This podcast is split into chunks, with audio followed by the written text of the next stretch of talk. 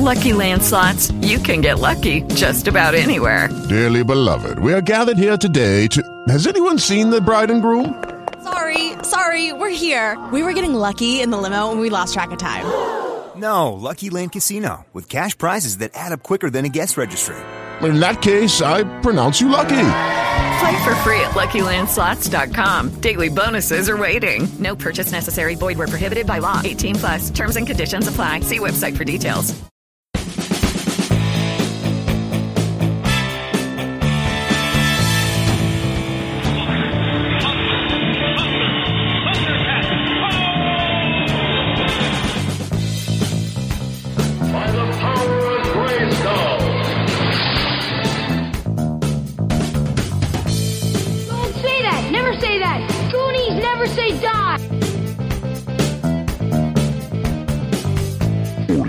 14.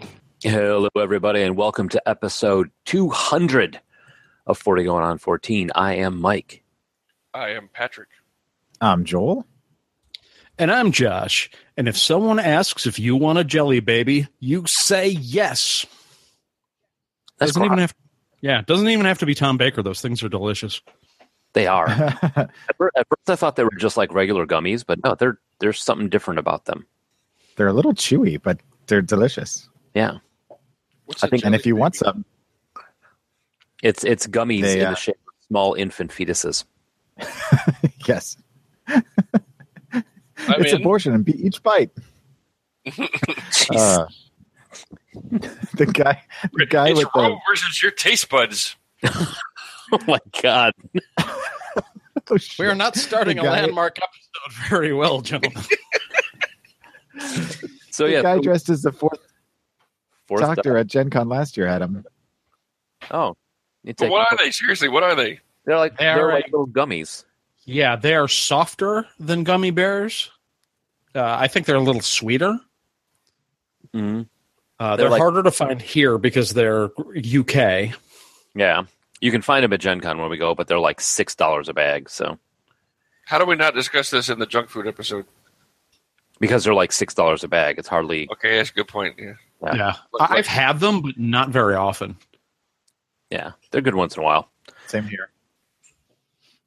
All right, so 200, huh? Yeah, we are, as we promised, the episode 200 is going to be on Doctor Who. Uh, we did decide, though, that there is so much Doctor Who that instead of creating one three and a half hour show, we're breaking it into the then and the now in two separate shows. So 200 and 201 are both going to be the Doctor Who shows. So if you want to yell at us about David Tennant, wait till next next week. So yeah, there you go. But I can't wait till next week. Oh, Or they could wait like three weeks and just listen to both of them at the same time. Well, Right. if you can't wait until our oh. next episode, where you should go is to the Podcast Collective, where there are all sorts of other great shows for you to listen to, including the Bad Parenting Podcast, the Coffin Joe Cast, Dating Baggage, Mint in Box Cast, and of course the Rad Dad Radio Hour. Yes, and if you're looking for our older stuff in waiting for the second show to come around, go around, listen to something older, listen to the Godzilla show. I just watched that again this week. Great movie. Oh, uh, Was that your Godzilla impersonation? yes. Godzilla is a Buddhist? Um, roar. Um, roar. All right, so older stuff is on iTunes, Blubrry, Stitcher, TalkShoe, Podverse FM, Noon FM, and all sorts of different places online, uh, including uh, places. So if you want to call us, like I said, call us and yell at us about anything Doctor Who related, which you probably will because there's going to be a lot of contentious opinions in the show. Uh, 708 Now Rap, 708 669 9727.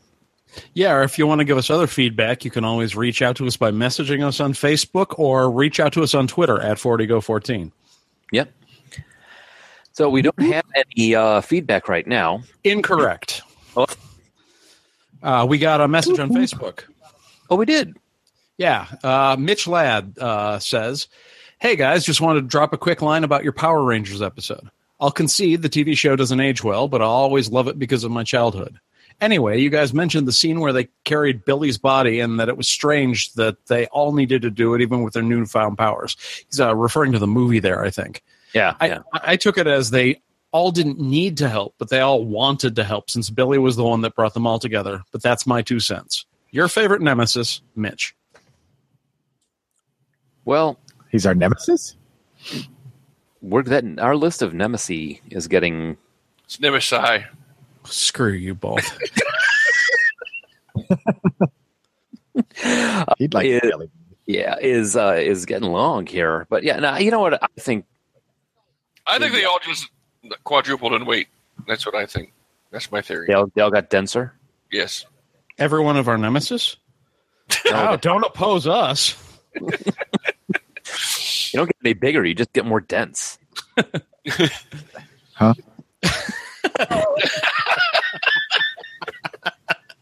And that's how we found out Joel was our enemy. all right, now it is totally about that time. I'm in deep cover. This week in music, movies, and TV.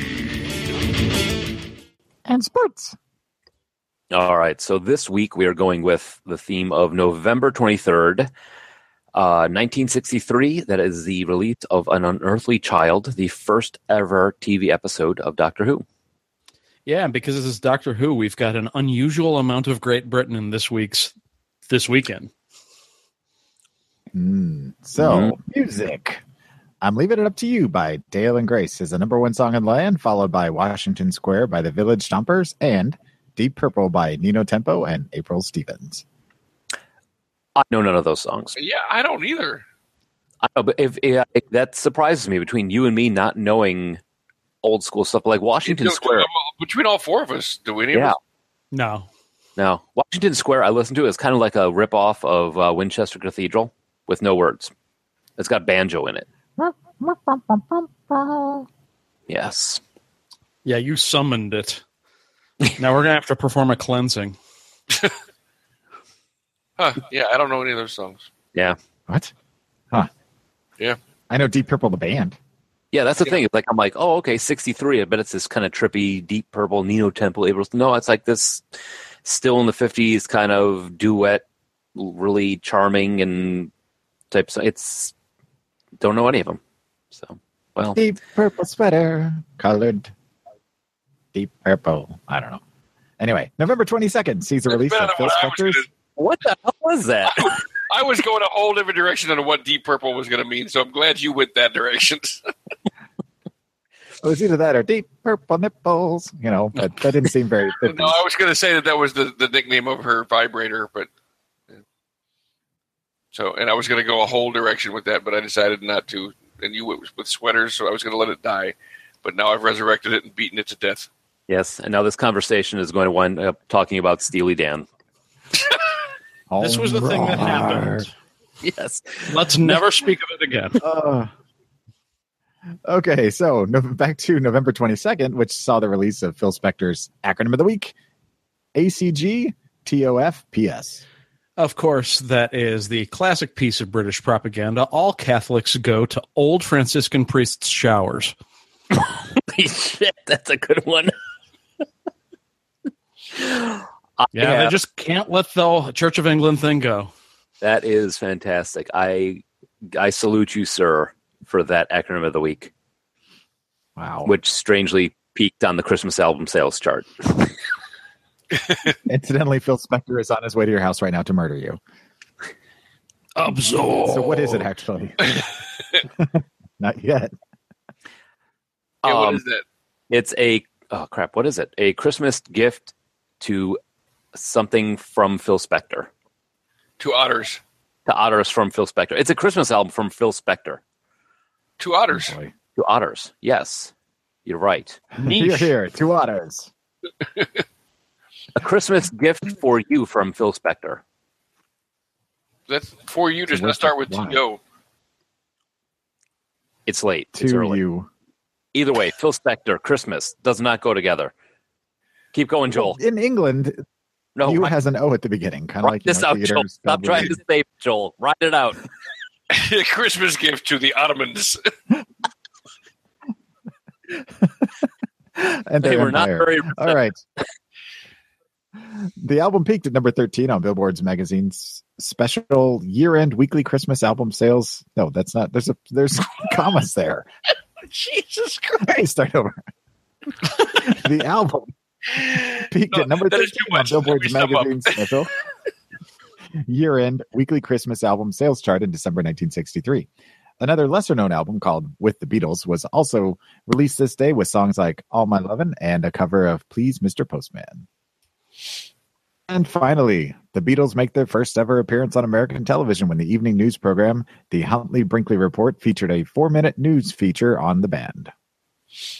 Important to note that that is not, you know, that is literally their first appearance, not their first uh, like singing appearance, which was obviously on the Ed Sullivan Show. Huh, cool. So neat.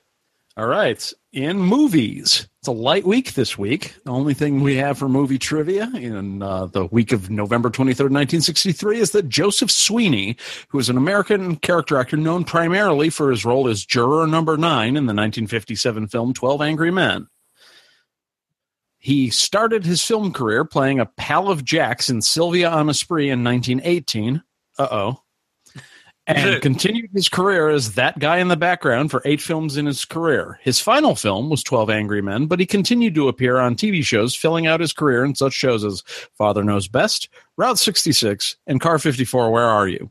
Until he passed away at 19, in 1963 at 79 years old. Born in 1884. yes. I like that show, Car 54. Where are you? I used to watch that. Good old Fred Gwynne. I I don't think I've ever seen a full episode. Well, we'll have to wait until they remake it. They Yeah. did. They did. Oh, wow. when did They've they remake did. that? It was a movie about ten years ago. Okay, so well, let's Uh, throw it into the show than ideas. Hold on. It was. It wasn't. I think it was still in the 90s. It was a really bad, bad movie. 1994. 1994. Yeah. Oh Jesus, was it that long ago? Man, Starring starring. David Johansen. time flies when everything sucks. Oh my God, you'll love this one, Pat. It has Fran Drescher in it, and Nipsey Oh. Russell, and Rosie O'Donnell. What the hell? Daniel Baldwin, Jeremy Piven. What? Al Lewis Even Well, Nipsey he Russell couldn't save it. and Penn and Teller. Oh, this movie needs to be seen. Too bad it's not made after 2000. Yeah, I think everybody should call Pat and do their best Fran Drescher impersonations for him. Oh God, Oh God, I don't know how to do Fran Drescher. No, it's Woody no. Allen as a good. you apparently can do the Jewish guy from from Family Guy pretty well. So- Oh, stop it, Patrick. All right, so TV. Terry Farrell, American actress, best known for Star Trek, Star Trek, Star Trek, Deep Space Nine, among other shows and movies, was born on November nineteenth. Uh, the lovely Jadzia Dax. Am I the only person who knows who Terry Farrell is? No, she. Uh, I I know her from. Uh, she was on Becker and uh, Back to School were the two things I know her from. Oh yeah, she was. like- She owned the restaurant in Becker. Yep, Yeah. I, I and watched she looks DS9. incredibly, incredibly, incredibly like an ex of mine. Huh. No. All right. So, all regularly scheduled television programming resumed in United States on November 26th after having been preempted since Friday afternoon for news coverage and tributes to the assassination of the late President Kennedy. National network broadcasting of the entertainment programs began at 8 a.m. Eastern Time with Captain Kangaroo on CBS, local programs on ABC at 10, and the game show Word for Word on NBC at 10:30. That sentence is so awkward. Like Yeah. tributes to assassinations. Let's hear Yeah. it for assassinations, a retrospective. assassinations then and now. It's Next early, week on 40 damn going on 14. Yeah, It's we have early. we have Patrick. We're recording Patrick when the sun is up. I mean, that is something new. It, it, it also was uh, the reason that uh, Doctor Who was preempted. And can you imagine being Captain Kangaroo leading into that? It just kept, it just starts with him smoking a cigarette and be like, "Well, shit." I follow that. Yeah, we've just had 12 a- hours of tributes to assassinations. Guess what we're talking about this week, Let- kids?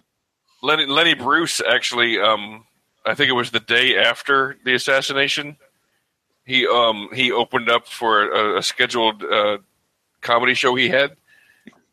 and the first thing out of his mouth, uh, he just walks out on stage, and there's like a like 30 seconds of silence, and the first thing out of his mouth was, uh, "Well, I guess Vaughn Meader is fucked." Which you know he was the preeminent uh, John F. Kennedy impersonator at the time.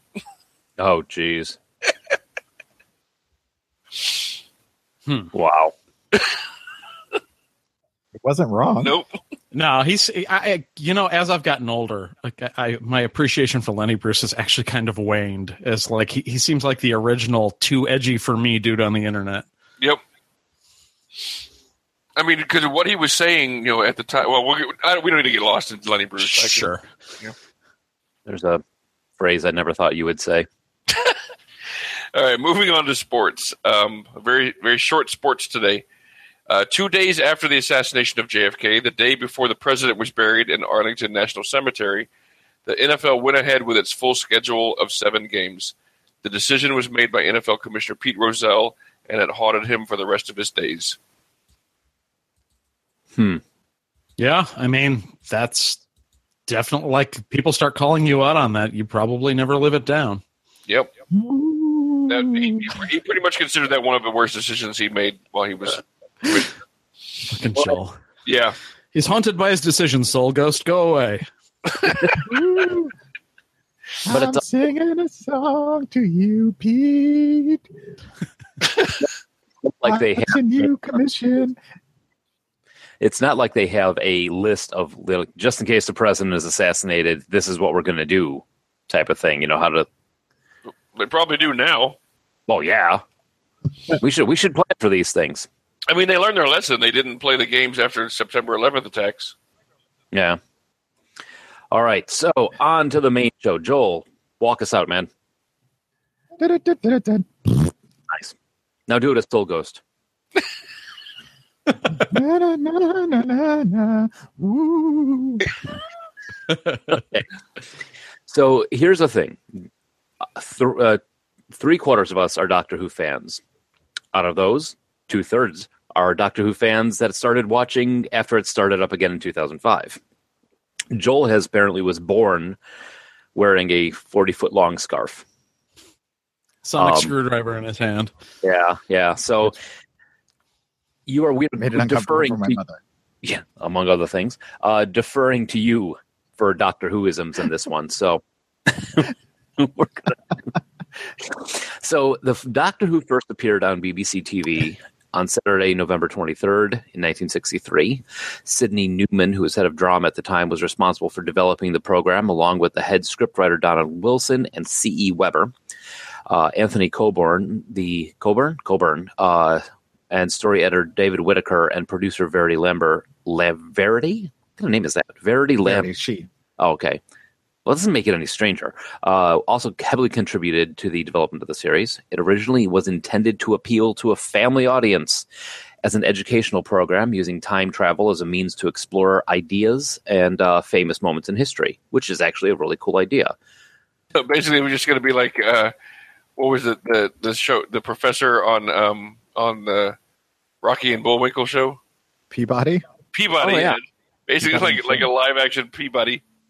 Or uh, what's the name of that dog that used to travel in Sherman. time? Oh, there's Peabody and Sherman. No, no, the live action dog. Except he would like read a book and then go back in time. Time Dog. All right. Every episode. Mad And- Dog. At the end And of every episode, he's that was Oh, God. rough. Oh Jesus! No, Apparently, they did. discarded the uh, educational aspect and like, fuck it, we're going to have him fight garbage cans. Wishbone? That's the name of the dog. Yes. Okay. Just wanted to get that out there. It's not Space Dog. Mad Dog. Okay. yeah. So they ditched the idea of making it educational and had him uh, fight trash cans and people in tinfoil for a while. Uh, travel through time in a machine called the TARDIS, which stands for Time and Relative Dimension in Space, uh, coined first by Susan in an Unearthly Child.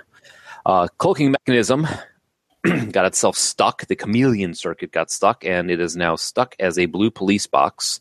And he's never gotten around to fixing it, uh, though it has shown up as a dresser and a pipe organ, which I'm concerned about how they got out of the pipe organ. They just come out from behind it.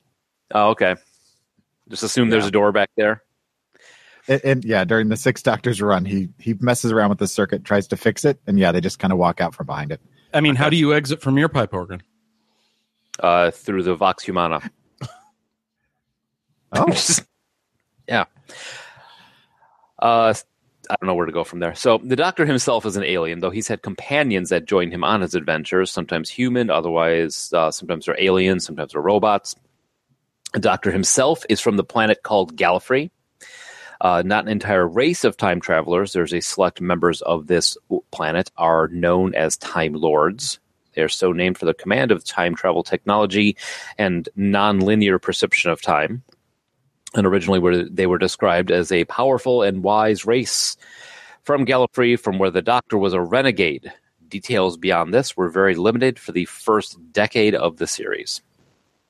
Yeah, they didn't really flesh that out until later in the series, and then once uh, Moffat took over, he really started to like mess with that whole Background. Time Lord thing. Yeah. Sure, they want to flesh out the missing pieces of the mythology just to further cement the continuity. hmm And that's the, with a, especially with a TV show about time travel, that's pretty important continuity stuff, you know.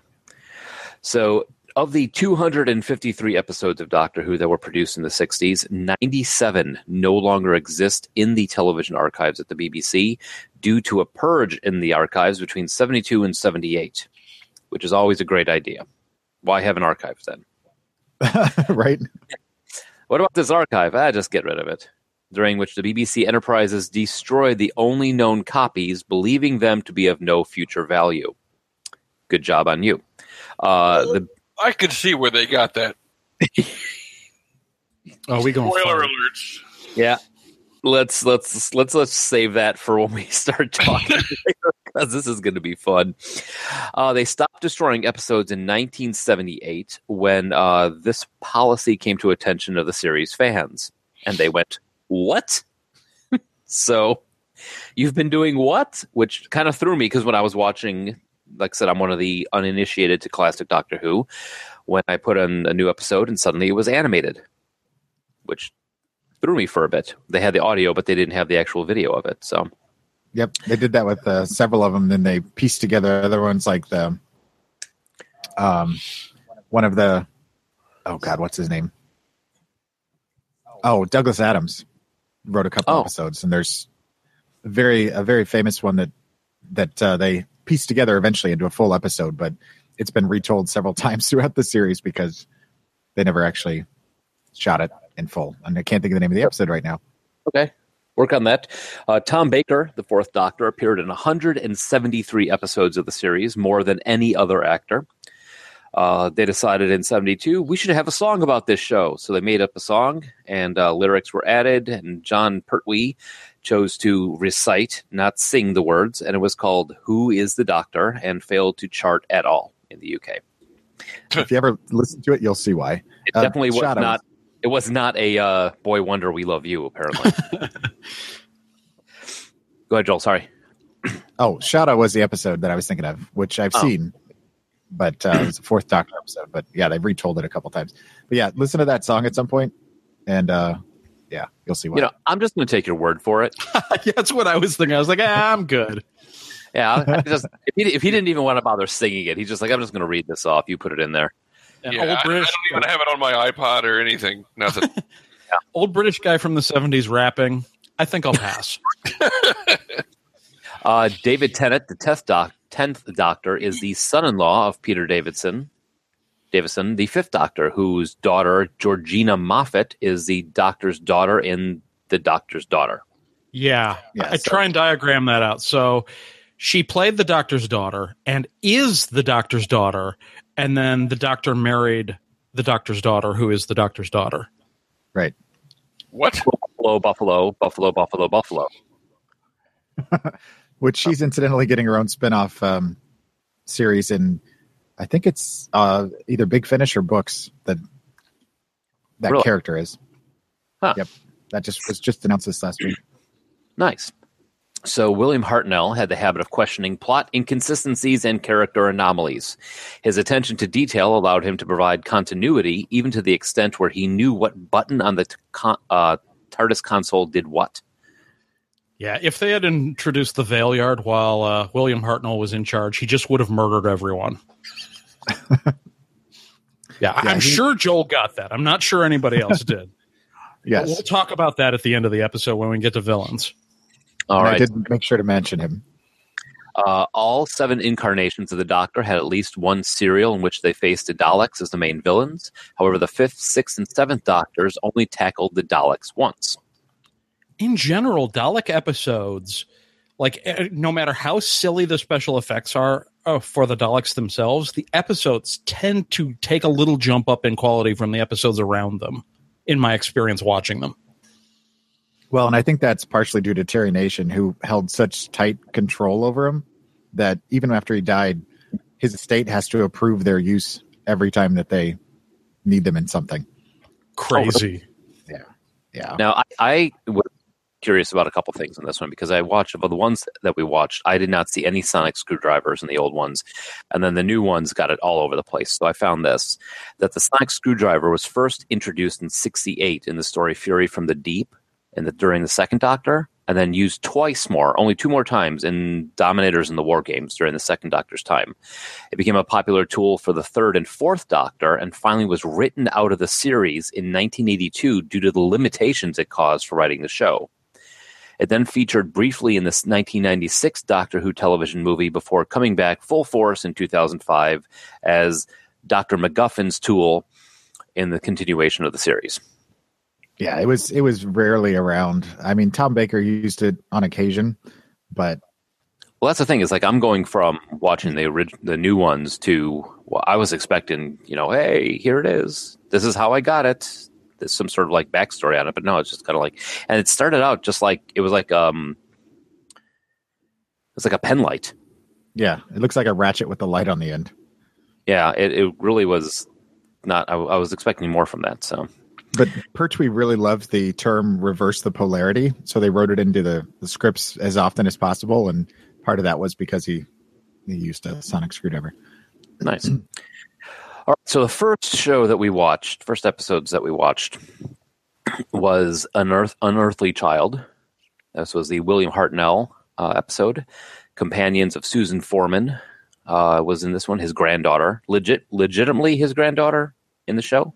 It's considered canon, but they've never really gotten too deep into exactly because he talks about periodically how he's half human, half Time Lord, or half Gallifreyan, and there's not a lot of backstory into how that reality exists. But it is canon, yes, that it's his granddaughter. Yeah, and the half human thing was retconned out, but it was retconned out, I think, in a novel or in comics.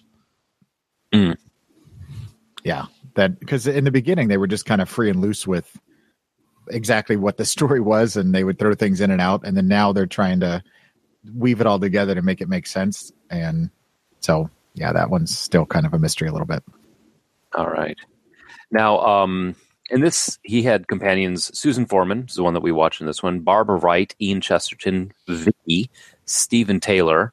Uh, first, I thought that was Steven Tyler, and which I think would be fantastic, especially the 1960s Steven Tyler. Uh, Katarina, Sara Kingdom, Dodo Chaplet, Mhm. Polly, Ben Jackson. And uh, so, yeah, we watched Unearthly Child, Black and White, Grandpa Doctor, and his funny little hat. Yeah. you know, I mean, looking back on it, um, like my personal history with Doctor Who, I actually didn't like it. So I, I know that I'm going to give Pat some crap, but watching the original stuff, I watched a couple of episodes like in the 80s. I was just like, this is not for me, and didn't come back to it until after I got into New Who. And now, coming at it from that angle, I'm impressed at how many elements of the series carry all the way back to that first episode. Well, and thank goodness for Hartnell's insistence on continuity back then, because because of that, and it's fifty what four year run now.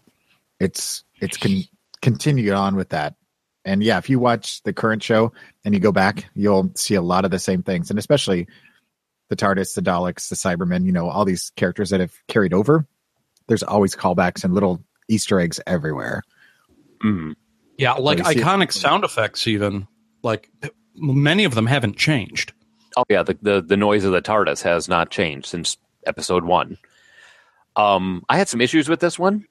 The the the school that she was at, you know, I I don't know if they would be cool even now or even back then. If uh, you know, hey, we think this kid has got something. You know, we don't know really about our grandfather. We're going to go stalk her a little bit, um, and then force our way into the TARDIS. Uh, that the teachers in this one deserved everything they got in this.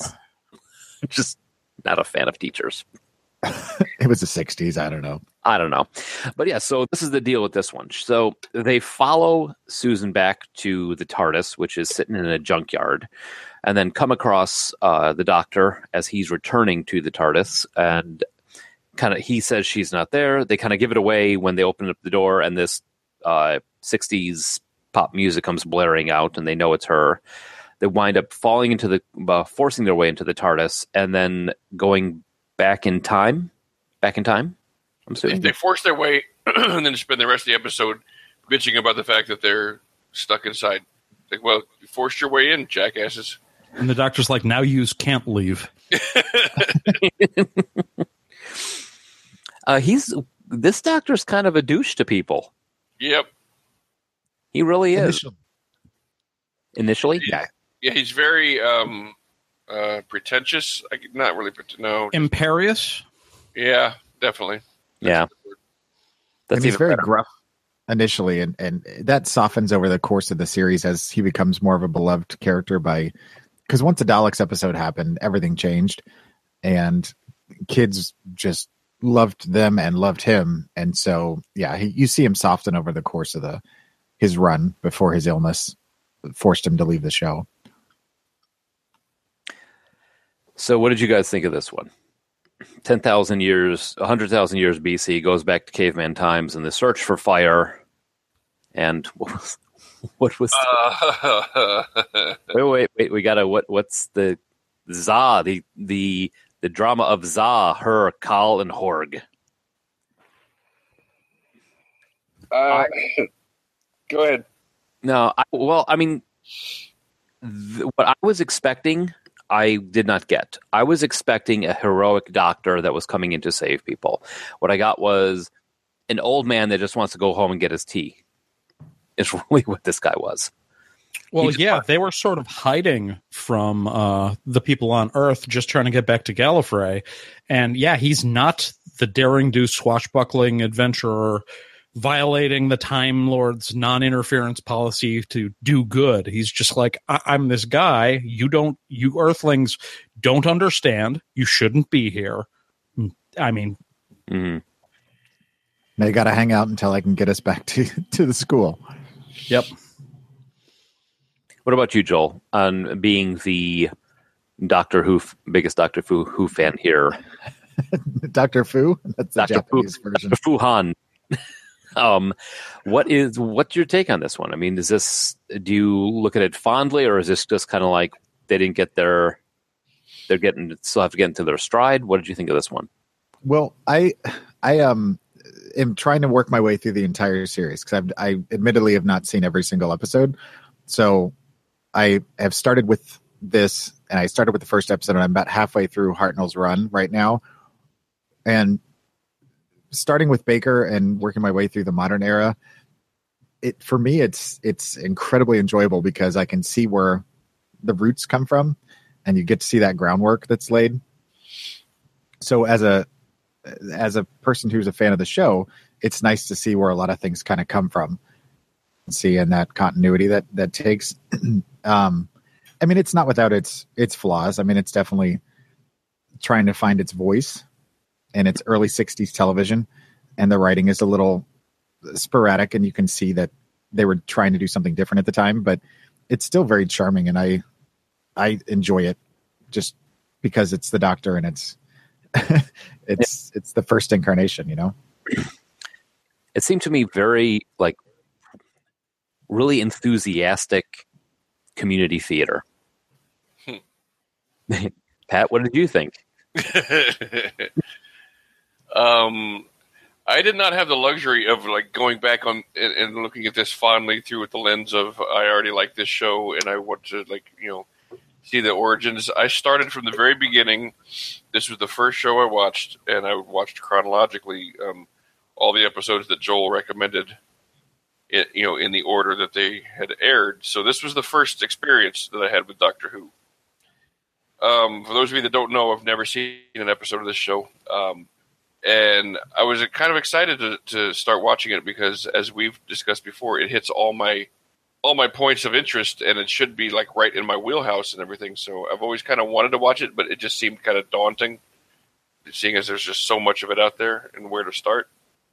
Um, I was not expecting to be stuck in the political world of uh, cavemen for an hour straight or whatever it was. I uh, I think the big the big word I could use to describe this this uh, story arc was boring. because oh my god, just give them some fire already and let's just move the fuck on. I was Well, not. you- into, I was not into this this this story arc at all. I mean, I think I would probably See, enjoy my- the Doctor a little more, like like the, later. This the William Hartnell Doctor more, maybe when he's not so stodgy and standoffish, and like walking up to the camera and and making his little Abraham Lincoln pose every you know five minutes or whatever. Go ahead. for me when i when people go back when people want to go back and watch the um it's kind of preface it by saying you know think of it as watching uh, shakespearean theater or live or you know like a live theater performance it's been taped it's very britishly paced it's very 60s and it is it's very slow slow moving but it is the roots of the show so Yeah, I can't actually disagree with any of Pat's criticisms. Uh, I, I probably only enjoy it because of the perspective going back to the roots. Although, if we're going to qualify it, it's important that we have this experience where we've watched a bunch of time travel stuff that got really popular in the late 60s, early 70s because of Doctor Who.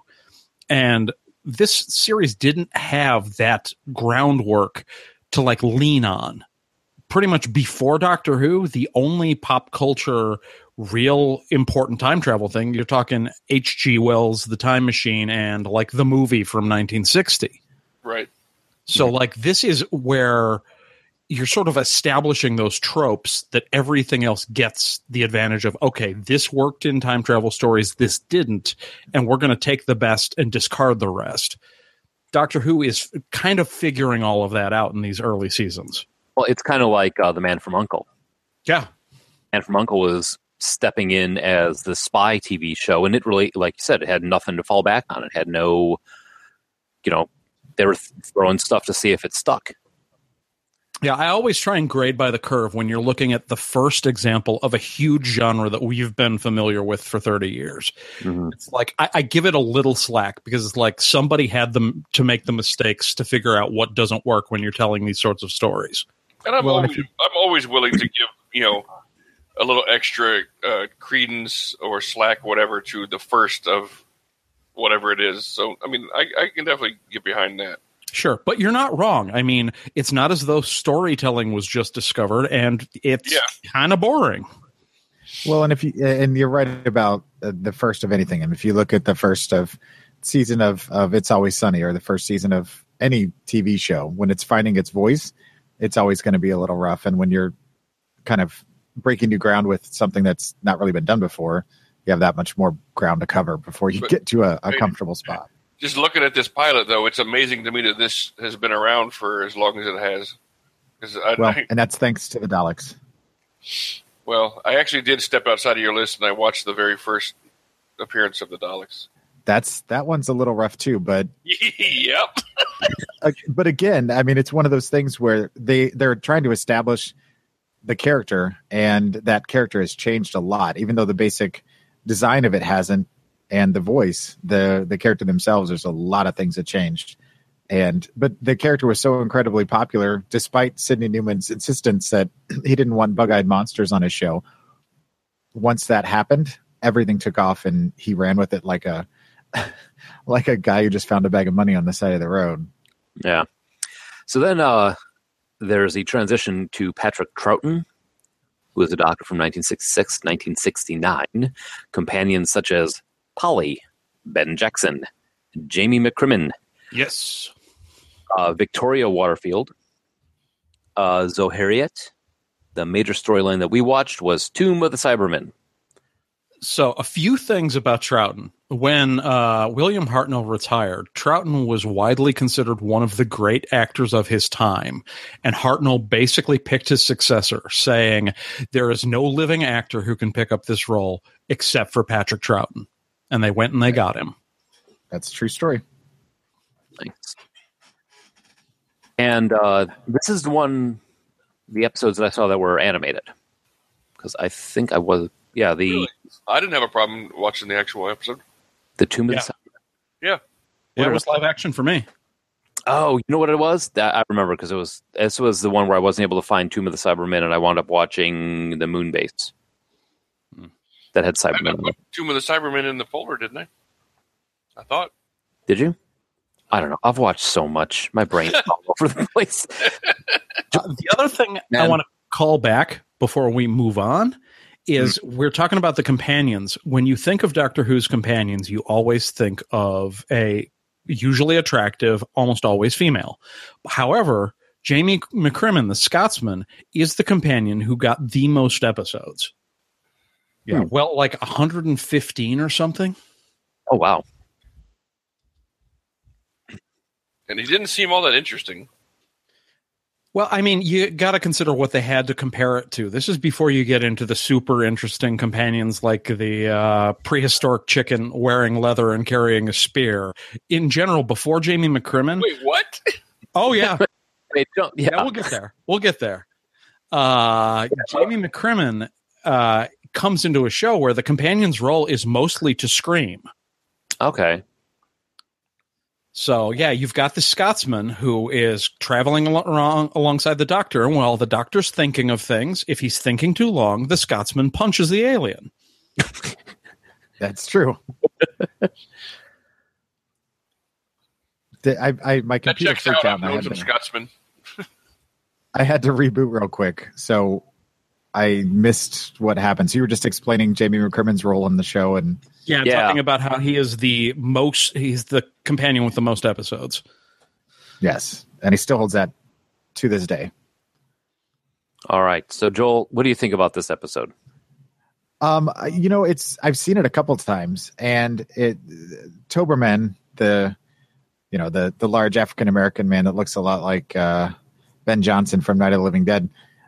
It's uh, it's interesting. He, made, by the way, was in another episode you guys watched, Terror of the Autons, but it's it's interesting because the the Cybermen had already appeared at this point.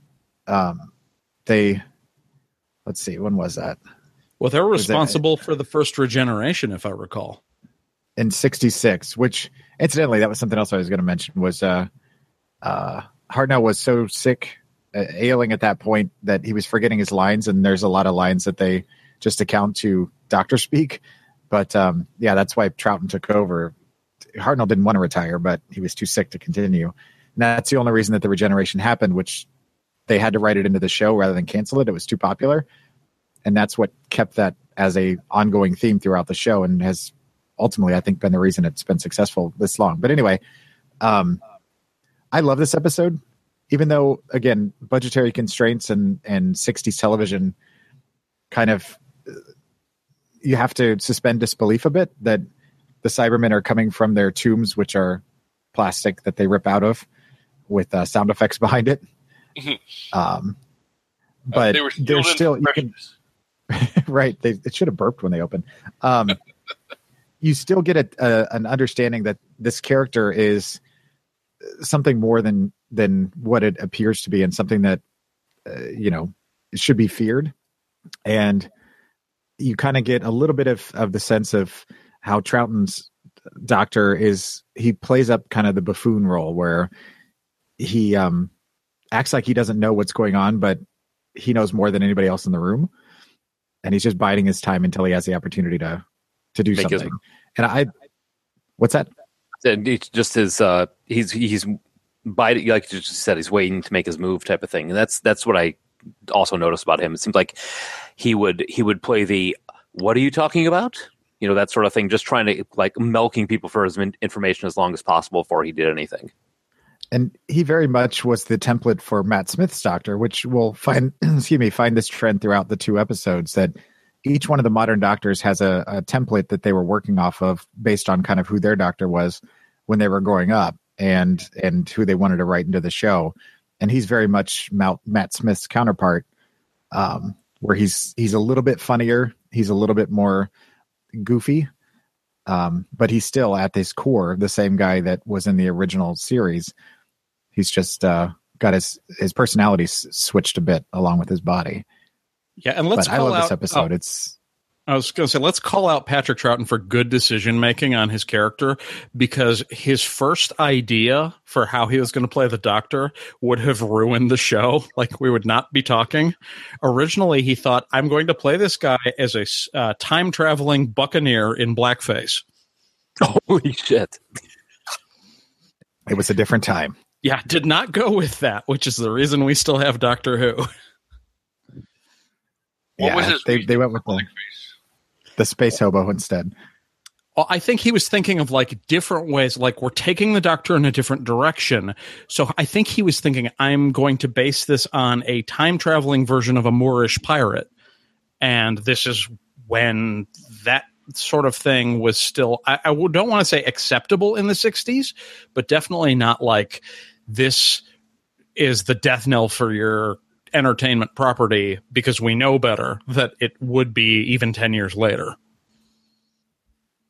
So, Yeah. yeah, decided not to do There's- that.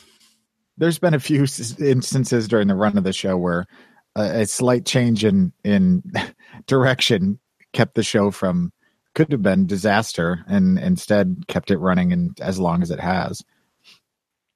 What about you? To you two guys, or well, and Josh, what were your thoughts on this particular one? Well this is the one that i screwed up on because So this is the one he didn't watch. That's right. no, you no. watch Moon Moonbase.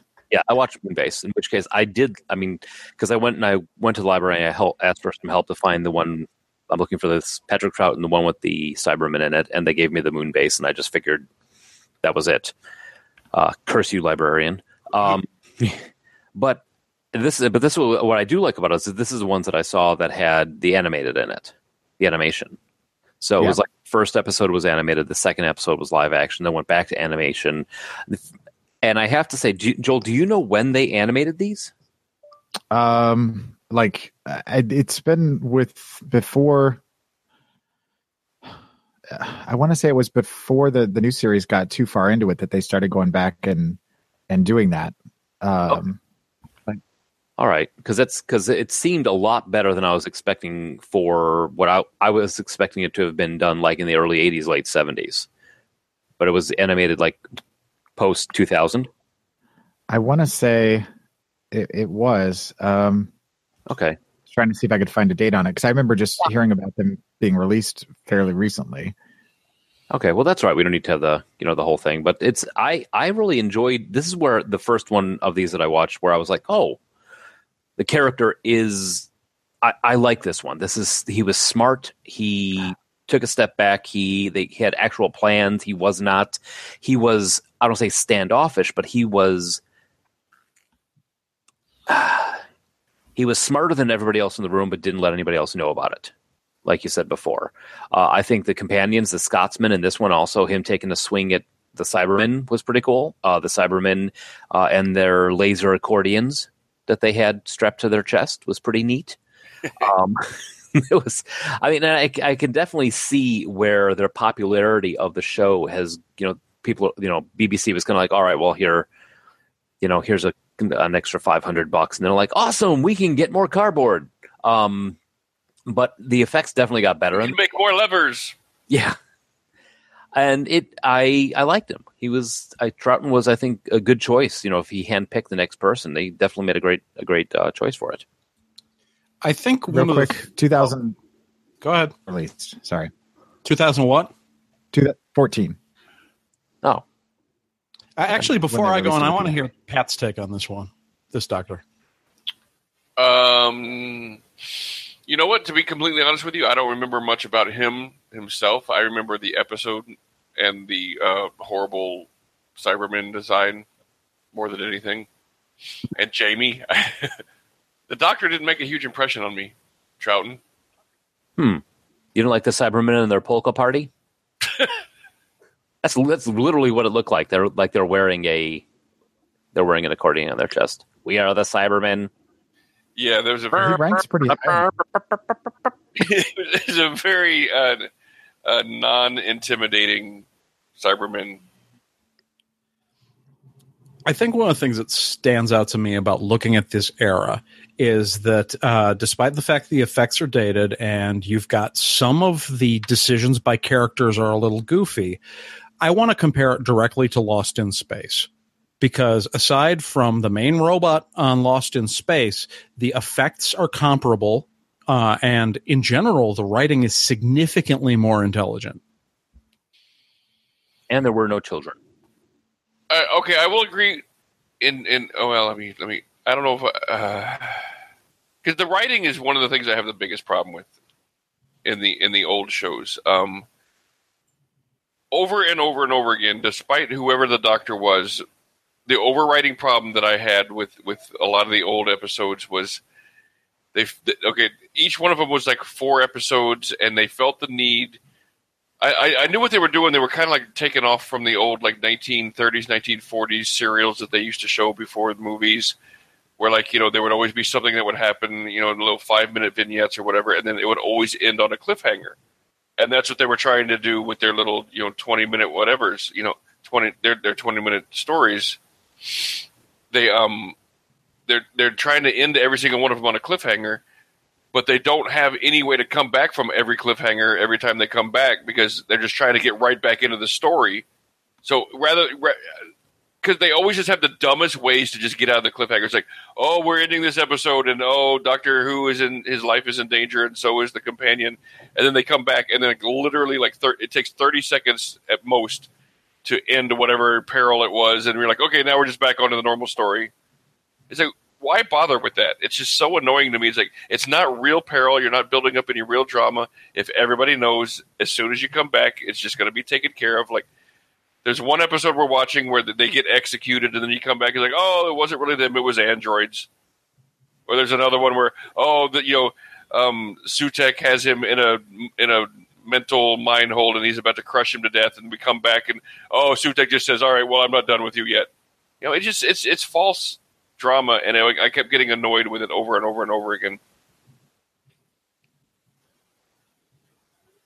I don't think in a lot of this genre, television or movies, you there's any like I think they're really going to kill him off. It's like we just saw the doctor getting killed off. How do the writers get him out of that? And yeah, sometimes the answer to that question is unsatisfying. I, I would say much, much, much more than sometimes.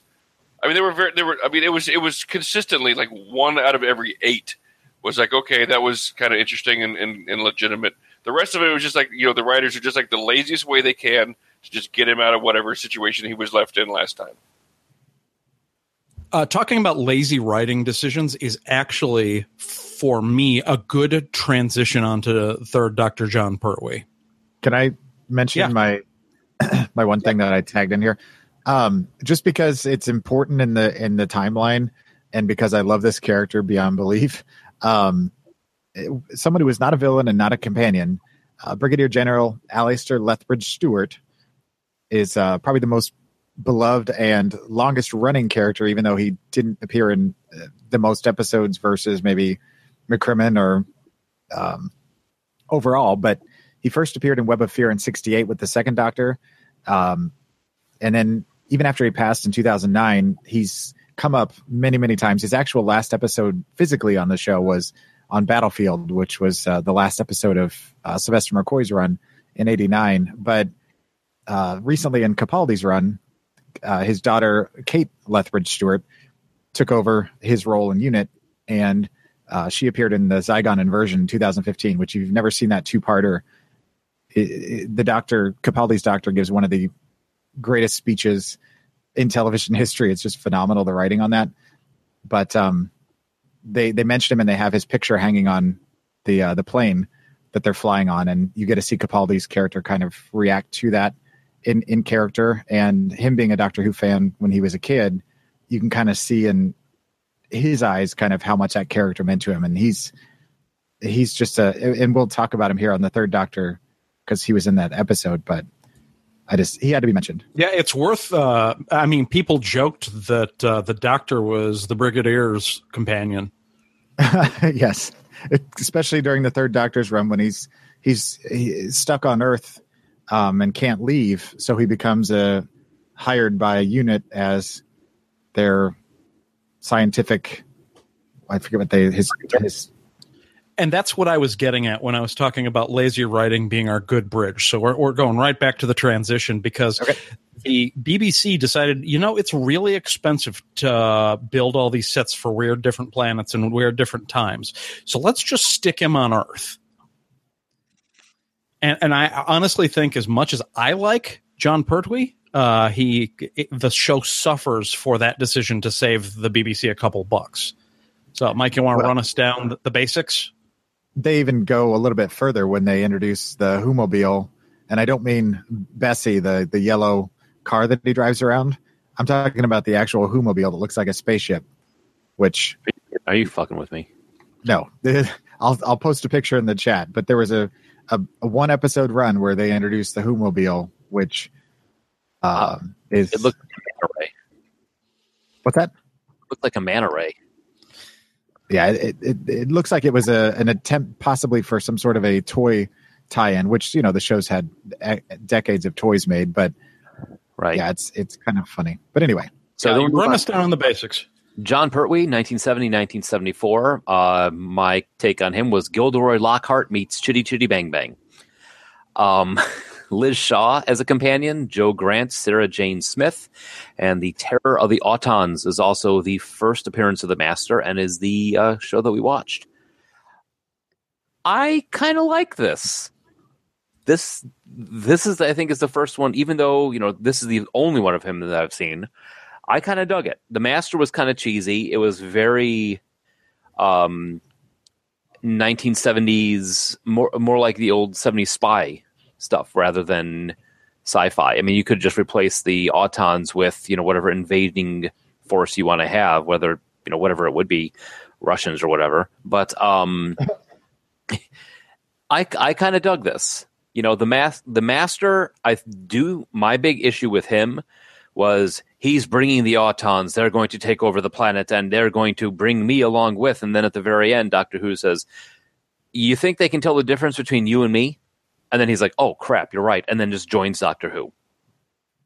That's temporarily. Temporarily. Um, a lot. I learned ver- a lot about the plastics business in the '70s in Great Britain. Are you going to talk about the chair scene? The chair scene was amazing. the chair scene when that guy he was like, "Oh, he's going to sit in the chair," and I'm like, "Oh, he's going to sit in the chair. It's going to mind." It's going to control his brain or something. Oh no, he's going to sit in the chair. Oh, it's cold and clammy. I don't want to sit in the chair. And then the chair asphyxiates him. Yeah, it smothers him to death. Basically, it smothers him to death. And by smothering to death, I mean he reached up, grabbed the top of this big plastic chair, and folded it over on the top of his head and screamed a lot. Which is exactly that. That point, I think, was one of my favorite parts the freaky big headed things running around giving away the, the daffodils. Yeah, like like there's no possible way that I would take anything from anything wearing that mask. I know, and people are like clamoring to them. Oh, give me a plastic daffodil. Like, oh, can I please have your your flower? Like, because yeah. when they're passing out flowers at the, uh, you know, when the Hare Krishnas are passing out flowers at the airport, nobody is standing in line waiting to get them. I'll tell you. When was the last time you were at an airport? because yeah. I want to know what airport you go to now that the Hare Krishnas are running well, around. I'm just trying to think of the only time people are passing out flowers. Oh, okay. well, really this is been... the late '60s, so I'm just going to assume they were all high. they really should have been like had a little like sound system and been like playing Winchester Cathedral. People would have flocked. Been like, oh yeah. Now the my other favorite moment of this was when the doctor is break uh, cracking the safe in the office and he, oh, we'll find out more about this. Opens a safe, and there's an Auton standing in the safe, and it's like I just see, I just see them like, hey Frank, what? Here, come in and standing here. Let's see if go see if the roof is leaking in that safe. Oh, okay. Here, let me go check out. Slam. Well, it's a good thing I don't breathe air because I don't know how long I'm going to be stuck in here. And then doctor opens up and he's like, "Oh, hey, oh, doctor, shoot!" You know, it's like I. It was cheesy. I laughed a lot in these. The chair, especially. Um, the little gremlin thing too was kind of. Yeah, little- what the what the hell was that? All, all it takes is one degree temperature change, and it turns to life. And it, no, yeah, not Don't mess with the nesting consciousness. Yeah, I was going to say they they go from goofy and then they remain goofy, and eventually they get pretty terrifying. We'll get to that in next next week's show. so. So Now- yeah, Jon Pertwee's run. It's like, hey, we've got this show. It's all about traveling in time and space. And the BBC's like, well, how about we don't do that? How about we travel in space on Earth? Maybe what hop their over to Brighton. What was their reasoning for him being stuck on Earth? I think the Time Lords uh, banished him, or had him imprisoned. Uh, he was like exiled to Earth. Mm. yes, And basically. And, and Ju- I'm sorry, jump back. Since when can the Time Lords like just physically appear in mid midair? Like when in the very beginning, when he's walking up into the to the lab, and uh, Gumpy or whatever the hell his name was got shrunk and put in his lunchbox. What the hell was the name of that again, they didn't have a full grasp on what the, you know, the uh, the characters could and couldn't do, and so at that point they were still trying to figure some of that out. So some of the continuity, yeah, was a little. Suddenly, suddenly he hallucinates and you know sees a little guy in a bowler hat floating around. Yeah, then he has to uh, disable the bomb that is so cr- cleverly strung up by sitting on the table. The string is going to pull it, and the bomb is going to fall off. well, I, I love his, his clever maneuver for disarming it. I'm just going to open the door really fast and dive and hope I catch it. Well, and I'm sitting here the whole time going, "There's a window right there. Break the freaking window and climb in there." Yeah, all the master's plots were actually taken from Spy versus Spy. right? Like, I, I think they definitely need to change his name from the Master to the Hack. a lot of the early uh, plot city hatches are very much like that, and that's it. Doesn't really until the new series they start to get a bit more. The, the next thing he's going to do is like, I'm going to put butter on the floor outside of his bathroom. That happened in series four. Yeah, I'm Um, sure it did. Did it make the Scooby Doo slippy noise?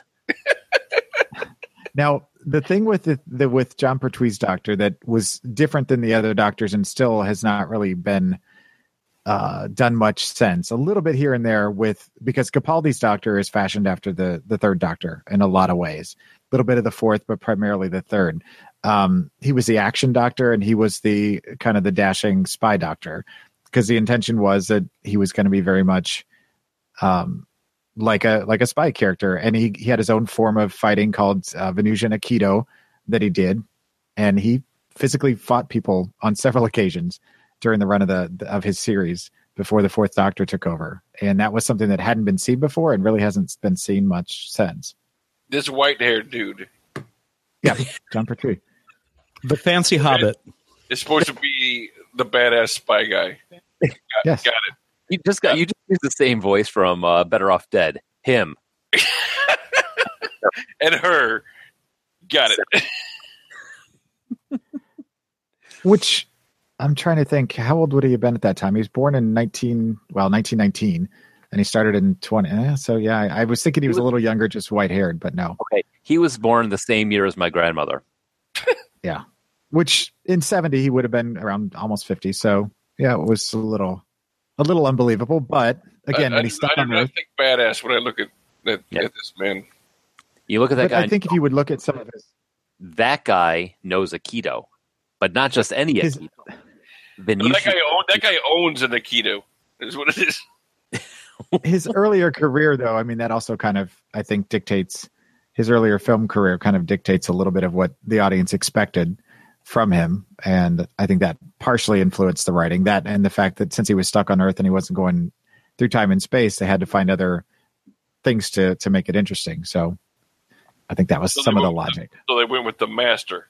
well And Yeah. the master, as time goes on, gets much more badassy, which we'll find out. But this also introduced the world to Sarah Jane Smith, who arguably is the most popular and famous companion, even though she didn't have as long a run of all of them, the most beloved. She even had her own spin-off series for five seasons. Oh yeah, the Sarah, yeah, where she had the kids that worked with her. Yeah, it was it was definitely a kids show with her and K-9, and uh, and then that carried over into Tennant. All right, Josh, you got anything you want to fill in on the Pertwee thing? No, I think I've said what I wanted to say about it. It's like it, he's not necessarily a bad doctor. I think this is starting a trend, which I'm going to come back to with these doctors of the doctor and the show around him are kind of mismatched. I could see that. And you know, the writing is kind of janky because like the master shows up and he's going to take over the he's planning to take over the world. You know what the first thing he's going to go for and get on his side? Carnies. What's more terrifying than that? You know Lawn what? chairs. Yeah, lawn chairs and carnies. I don't know. Beanbag chairs. Plastic inflatable daffodils. I don't know. Uh, This is the same villain that decides that Eric Roberts is a good host. Just saying. yeah. We'll get back to that. Cybermen with accordions. Screw your thoughts. Here comes the Cybermen. Thoughts on They'll, they'll make you poke until you die. All right, so we want to get on to the fourth doctor. Baker, 1974, 1981. Sarah Jane Smith, companions. Harry Sullivan, Leela. What? Leela. Not that. Leela. K-9. No. Romana. Adric. Nyssa. Tegan Jovanka. And the storyline that we watched was Pyramids of Mars. So Leela, Leela's the chick I was talking about, who's the girl from the prehistoric past who wears only leather and carries a spear. Yep, she was with him the majority. Well, uh, uh, almost the majority of his run, at least a large chunk of it. That must be what Turanga Leela's named after. I it probably is has something to do with it. But I mean, she was an interesting counterpart because she did come from a very uh, primitive and and violent race, and so you know, here's this guy that's kind of the goofy kind of doctor, very much plays up the the buffoon, um, and is very jovial, and but we'll get down to business when it needs to, and then he's got this counterpoint, which he's very much the opposite. So he's kind of got a tamer of it. This is the Jelly Baby one, Patrick. Yes. My When I, favorite. when I think of Doctor Who, in my head, this is pretty much the Doctor that I think of. Mm-hmm. As somebody that's never seen the show, he's the one that I, I most identify as Doctor Who. Yeah, this is the one I, I first knew when I found out about Doctor Who from my really weird aunt. Um, aunt? Cousin? I don't even know. Uh, the one that, you know, the one that shows up to family gatherings wearing the Doctor Who scarf. Your, your cousin Aunt? My cousin aunt, yes.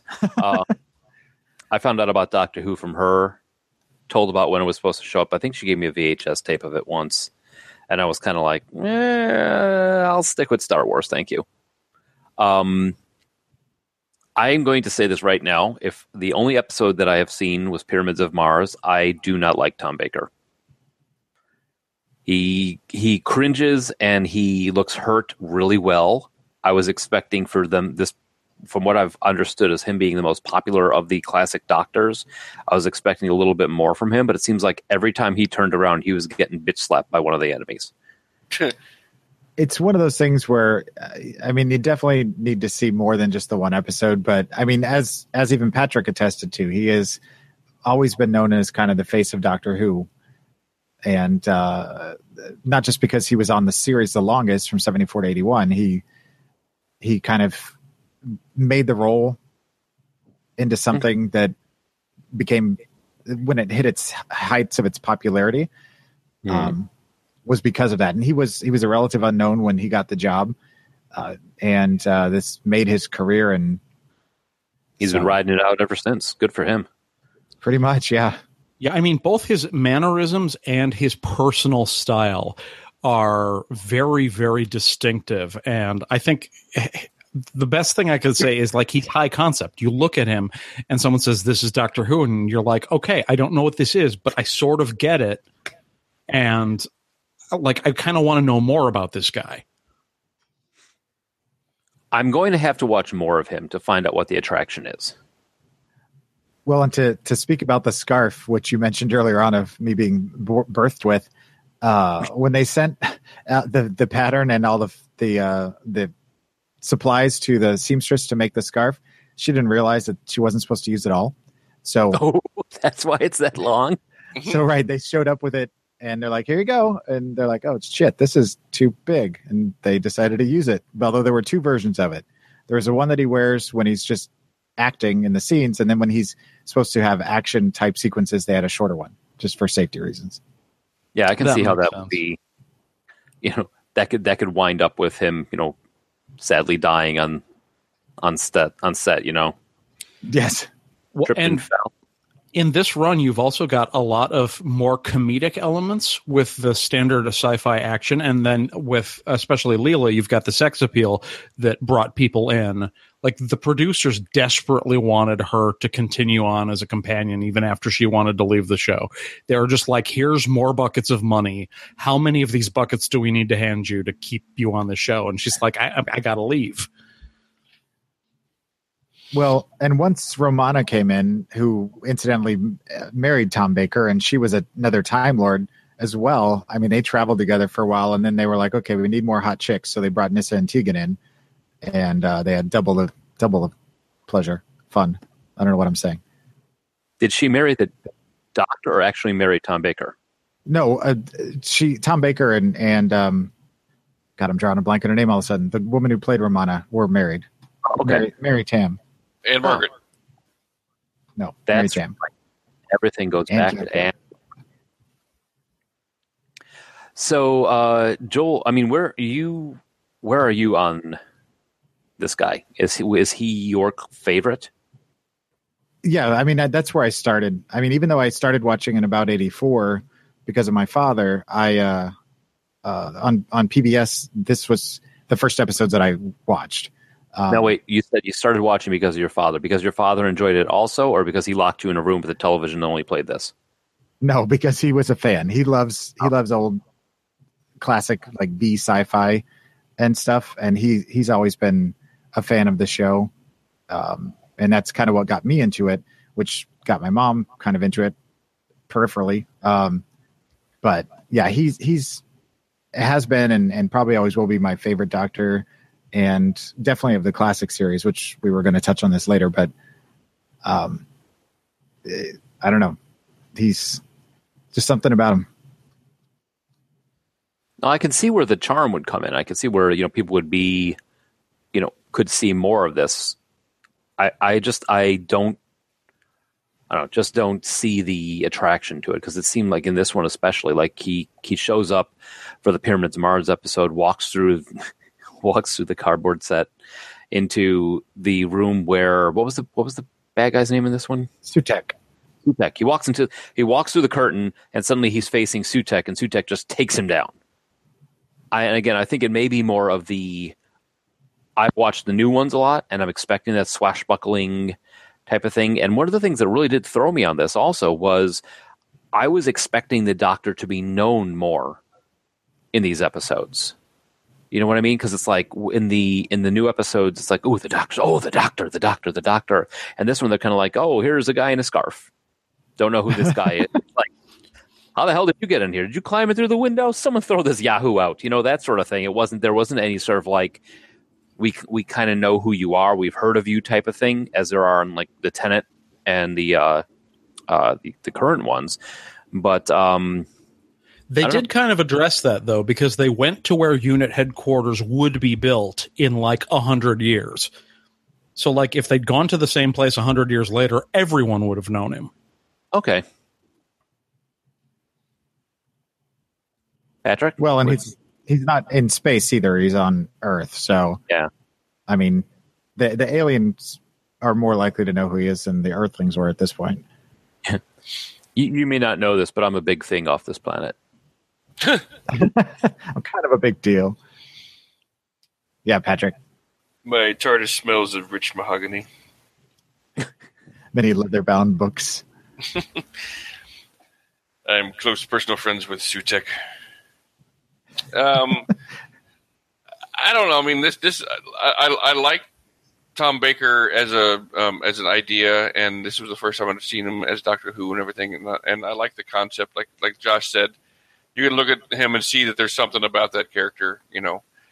But um, I don't know. It, again, it was just more of the the, the really kind of crappy plot, like um like like Mike mentioned, you know, he walks into the room and Sutekh immediately takes him to his knees, and they cut away, and they come back, and he just like, yeah, I, I don't want to kill you right now. Let's move on.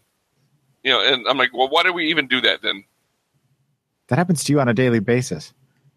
I don't meet Sutekh every day. No, but people, you walk into a room, people try and take you down, and they're like, "Yeah, I'll save that for later." Well, that's because he's on his knees.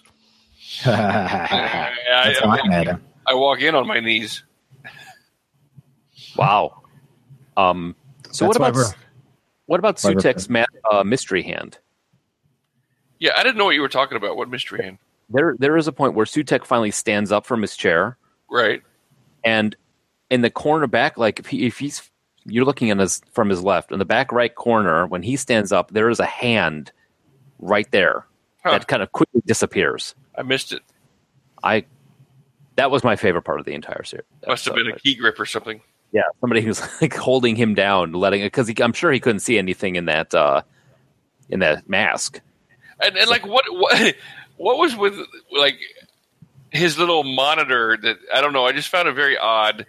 It's just a strange setup. Like if um if you're going to imprison somebody and paralyze them and everything, you know, why put them in a throne facing this one monitor that they can use to control things with? Like, why give them that option?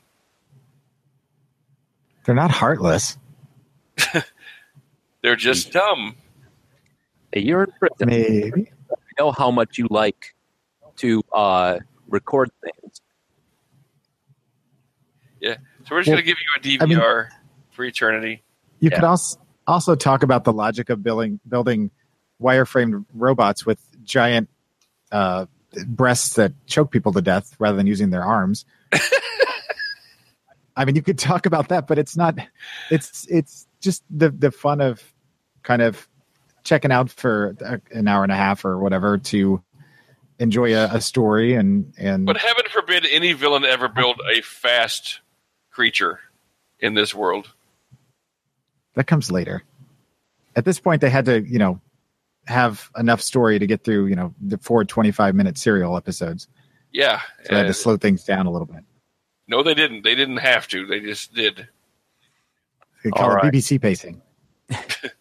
So after Tom Baker, then Peter Davidson shows up. Hang 81 on, uh, we're, Wait, we're wait, at four. We're at four through eight doctors. This is probably our best spot to take our break, and then Sound come back and talk about the fifth Doctor. That sounds good. Let's do that. So yeah, uh, we'll take a break, and when we come back, we're going to be talking about Peter Davidson. All right. Davison. There's no D. Oh, Davison, you're right. Yeah. He has no D. Nope. Just at the beginning. He likes a d at the front, not in the middle. That means Just break like for me too, right there. All right. We'll be back in a little bit.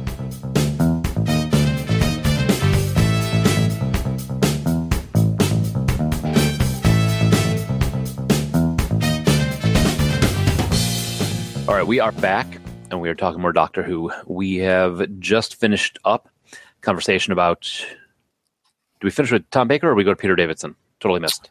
Peter. Uh, we've got eight doctors. We stopped after number four, so we're Right. talking Peter Davidson right now. Peter Davidson and the um, the Caves of Androgyny, uh, the episode that we watched. Uh, Peter Davidson, 1981 to 1984. He had companions known as Adric, Nyssa, Tegan Jovanka, Vislor Turlough, Kamelion, Peri Brown, and other things they got from dropping a box of Boggle dice.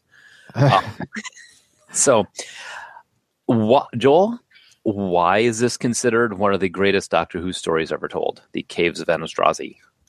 the caves of Caves of Ann Canfield. the the caves of Androzani.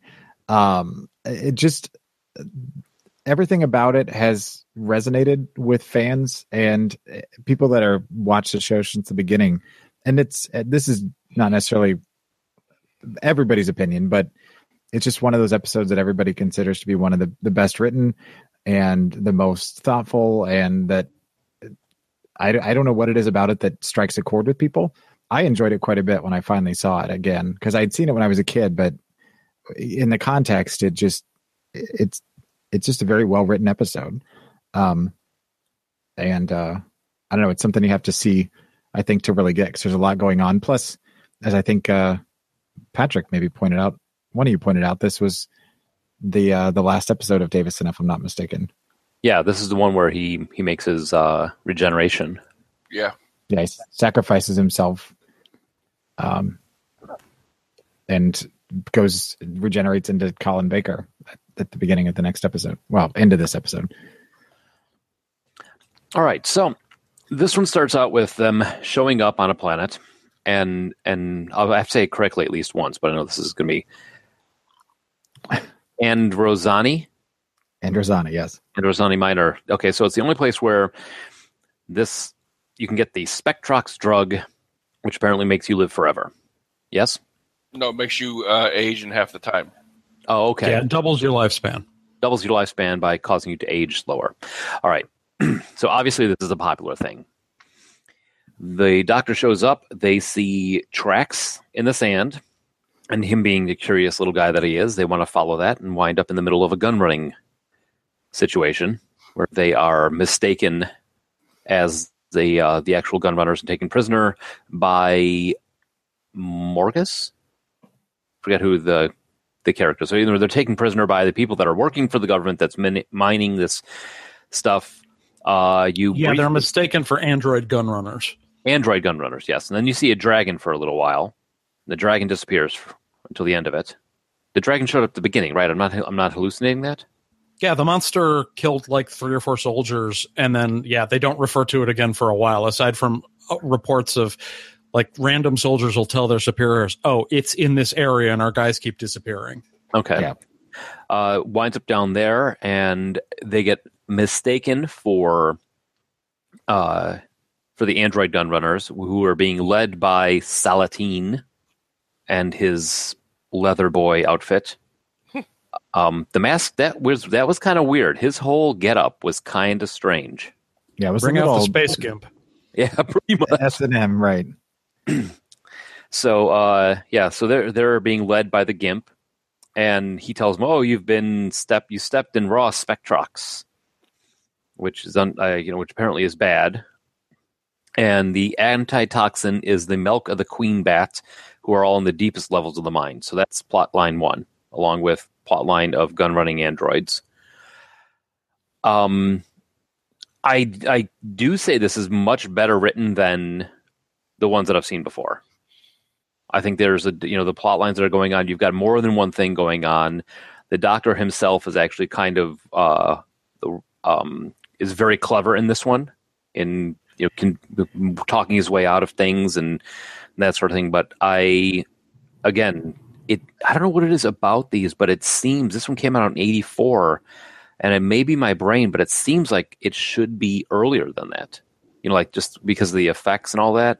I'm thinking about what was on TV, uh, versus I guess versus TV versus Great Britain versus the United States.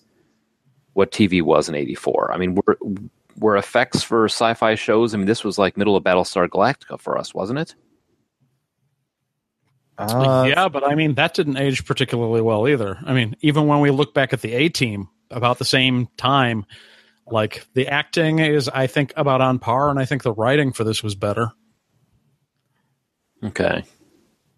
Yeah, I could see that. I mean, writing writing wise, also. I mean, that's A team finds group. A team shoots watermelons at people. A team wins. this is also where I think Peri Brown is at her best because she was originally just pure sex appeal. They're just like, let's put this girl with large breasts out there and try and do the same thing we did with Leela. And they went so far that they're getting complaints about her being oversexed to the BBC.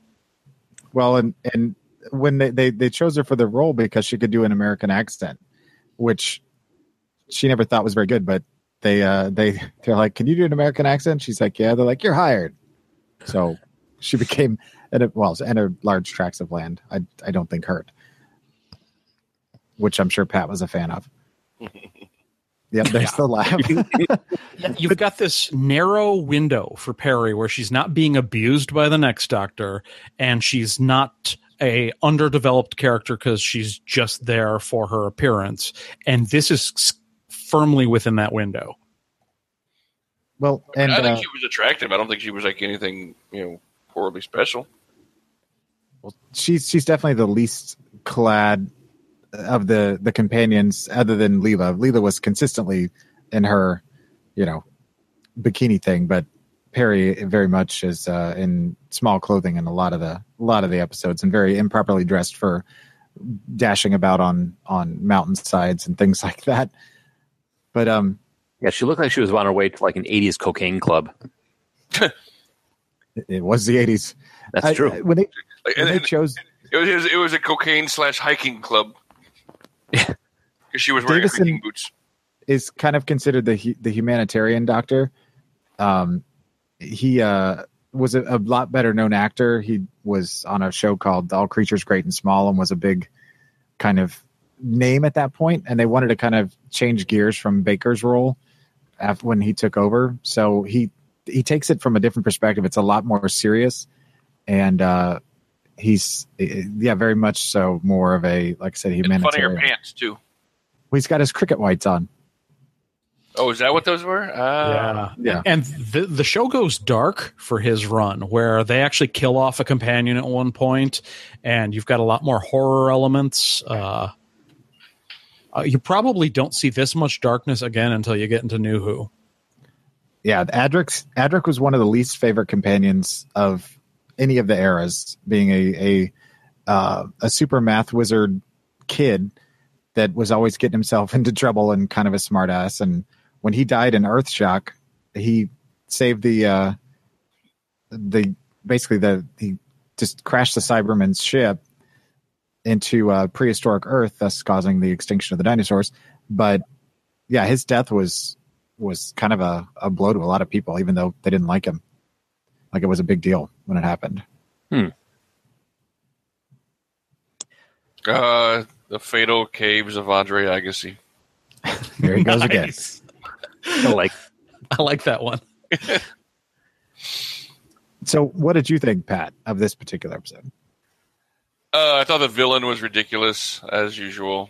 Um, and I, I liked him as a doctor, and I liked you know the companion Peri. You know, but I mean, I just I got real tired of the whole. Um, I I was I gotta I gotta say I was impressed that you know they did kill him at the end of the episode. I was like, okay, you, yeah, we know you're dying of this thing, and you're gonna find the cure, and let's get it over with. And he actually did die and re- regenerated. So I was like, okay, egg on my face. but um, again, what my one of my biggest thoughts at the end of it is like, well, if that's really considered one of the greatest Doctor Who stories, then I don't ever really know why this is so popular. Yeah, I, I Joel saying that is the first time I'd ever heard it. Like I, I've read a lot of top fifty, and uh, it's usually in there, but it's usually near the bottom. Of course, I think a lot of those top fifty lists skew heavily towards New Who, so that's worth saying. Well, and you almost have to take them as two different entities in a lot of respects because, as we've said many times, the pacing, the writing, and so many the the the cost prohibitives of the original show kind of put it in a different category. You have to watch it in almost a different mindset, and so sometimes I think you almost have to separate the two in order to to do those types of rankings. But Now, you had mentioned this before that they were very low. I mean, obviously they were very low budget, but apparently, did BBC just not catch on to the fact that this was getting popular? And they're not. well, they- it, it already it's probably one of those things where you don't want to like just completely jump up the the budget, like you know, and totally change the show. I mean, you got to keep an F, uh, you got to keep some of the camp of it. I think because that's part of the appeal to these guys, to the people that like it. Like if they suddenly just went, you know, into like you know ILM type graphics, you know, I don't think people would enjoy it as much. do you think that's true, Joel? Do you think if they with the with this type of thing, if they got rid of the cheesiness of it, would that be an upgrade, or would people stop watching it? you mean still or then? No, then. yeah. If they had like just jumped immediately, you know, like w- once they got popular, and if they dumped a bunch of money into it, and suddenly, you know, became on the forefront of uh, of special effects like ILM, you know, like Industrial Light and Magic. I mean, I think they were dumping as much money as they could into it, at least uh, during Baker's run when it was at Where, its. where were they? Where were they spending it on the craft services? You got to uh, understand that we live now in an unprecedented time of TV budgets.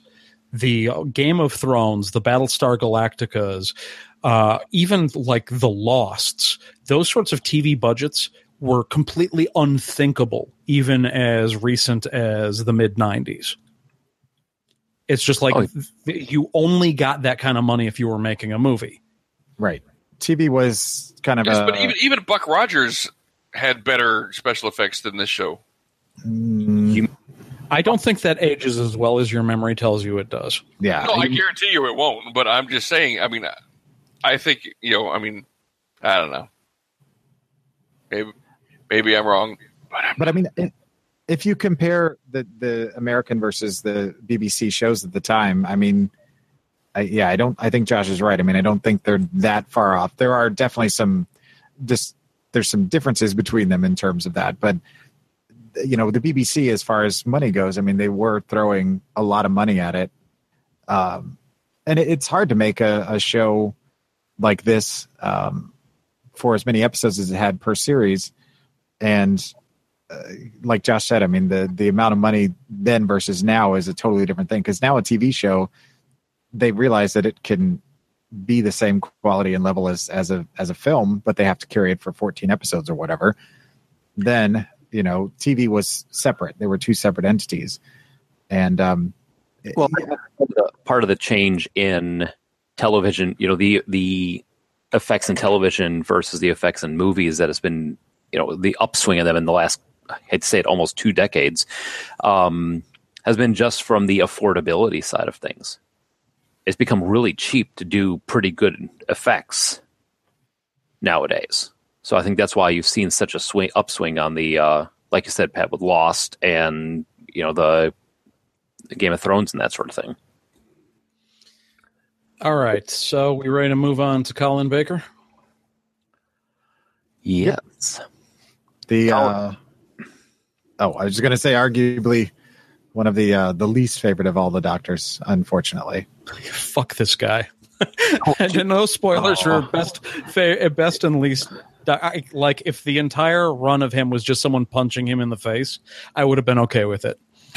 Okay. Uh, well, eighty-four to eighty-six for Colin Yep. Baker, Two years, punch him in the face for two years. Peri Brown, and Mel, and Vengeance on Varos was the episode that we watched. So, Josh, it seems like you have a little bit of pent-up aggression on this guy.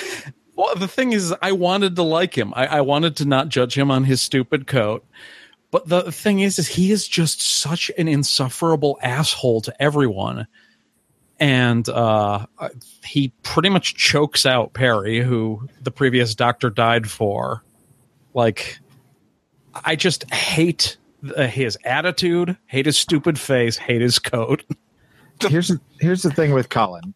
Um, first of all, he didn't he didn't make the decisions for the character, and his his costuming option that he wanted to go with was an Eccleston's type outfit, and his intention was to go more that direction with the character. And they said, you know what, we really like this idea of uh, a silly clown costume, and we're going to go with that. And he's like, well, all right, I guess I got to do that because I'm signed up for the show and they they wrote the character in such a way that they made him i don't think the intention was to make him as disliked as he is and if you watch the entire run I, by uh, because i i'd seen him when it, when they aired because this is when i first started watching so these were new episodes for me i liked him because it was doctor who and it was on but going back and rewatching every single episode uh, because i started with the fourth when i started my run of trying to watch everything and so I watched his entire run and I grew to like him by the end of the run. And if you follow him on Facebook and, and other social media, this guy is the nicest guy. He loves the fact that he was a doctor and I feel bad for him from all the hate he gets. And it's made me like him more as the character And when he went on to do the big finish audio, he got a chance to make the character what he wanted it to be. And now he's become a lot more popular because of that. Uh, because he got to be a softer doctor and got to ease into that character. And he's become a lot uh, more beloved because of that and because of his social media presence. Uh, Sure. Because he's so I don't hate accommodating Colin Baker. fans. Well, let me make it clear. I, I don't hate Colin Baker. I hate the Sixth Doctor.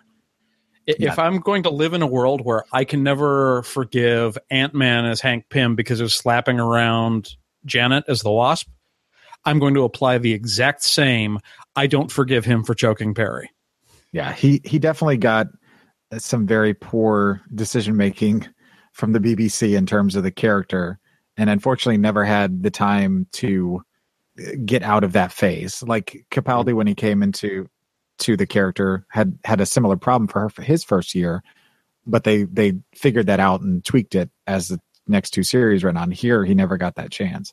It seems like this is the Walter Peck syndrome. You know, like every the guy who plays Walter Peck still gets shit from people because he played Walter Peck from Ghostbusters. You know, it's not like he's not really an asshole. They just pay me to play an asshole on TV type of thing. Sure. Absolutely. It's just like I, I, the doctor to me, I was shocked that the doctor for two years was an unpleasant man who slapped women around. I just like that's that's not fun for me. and he had his moments of of benevolence and and being the doctor that you wanted to see and especially if you watched the the trial of the time lords which was taken into an entire run of him on trial that oh, that's it's an excellent series. And it's it, it, it introduces the you know you've got the Valeyard and it's a really interesting run to watch. And it, it's what made me kind of become a fan of his more so because of that. And you know the episode that i had you guys watch vengeance on varos introduced one of the characters that is on the list of, of villains that people remember which is Sil, who just is a very creepy little son of a bitch Yeah, what the hell was that thing? That was kind of neat the way they did the effects for him. Sure, his face didn't seat into his mask 100% uh, perfectly, but like when you compare his effects to a lot of the other creature effects, I thought he looked really cool. Yeah, it's just very disturbing, and I love how everybody reacted to him. Like, what is that? well and he came back for another episode later on he, he made another appearance It's But- very disturbing, like the way he would like constantly lick his lips and all that stuff, and like that. Yeah, the laugh he had was just terrifying yeah, the thing that he yeah. has. That thing. Ugh. yeah he's a very memorable villain plus it's a very dark episode with a lot of kind of uh, it's interesting because it kind of was foreshadowing a lot of what potentially could still be coming for television kind of that running man syndrome of of watching violence on living beings on television for entertainment But it was Yeah. just kind of unfortunate that it was two uh, two series in a row of they show up somewhere, they get mistaken, they get arrested, and then they the whole time they're just oh execution is coming. Yeah, with a little episode of Black Mirror subplot. Was pretty. I I do appreciate, even though I don't like Colin Baker, the fact that they decided to make his entire second series like one long arc. which if if you guys get a chance if you are interested enough in the series it's worth watching the entire trial of the time lord And if nothing else just to watch the Valeyard Yeah, we'll we'll get to that because I, I I'm looking forward to talking about some of these villains. But before that, we should go on to Doctor Number Seven. Yes. Seventh Doctor, Sylvester McCoy, which looks he looks exactly like you would expect a guy named Sylvester McCoy to look like. it, key companions, Mel Bush and Ace. Uh, Remembrance of the Daleks. He fought the Daleks in this one. He had was the if you don't remember which one he was, he was the one with was it an umbrella or was it a cane? an umbrella with the question mark on the end But yeah, the question mark umbrella thing. Um, all in all, looked like a jovial guy. Uh, he's Yeah, his characterization. A lot of people don't like him either because the ratings dipped so low that it led to the cancellation of the series. So they they fault uh, Sylvester McCoy for it. I liked his playing uh, chess four moves ahead of everybody kind of thing. Like he'd come in, he'd bumble around, people would think he's a doofus, and then you'd realize that he's been setting up a plan where they trap themselves by the end of the episode the entire time. Well, and as far as doctors go, before the new series started, he's he's my second favorite doctor.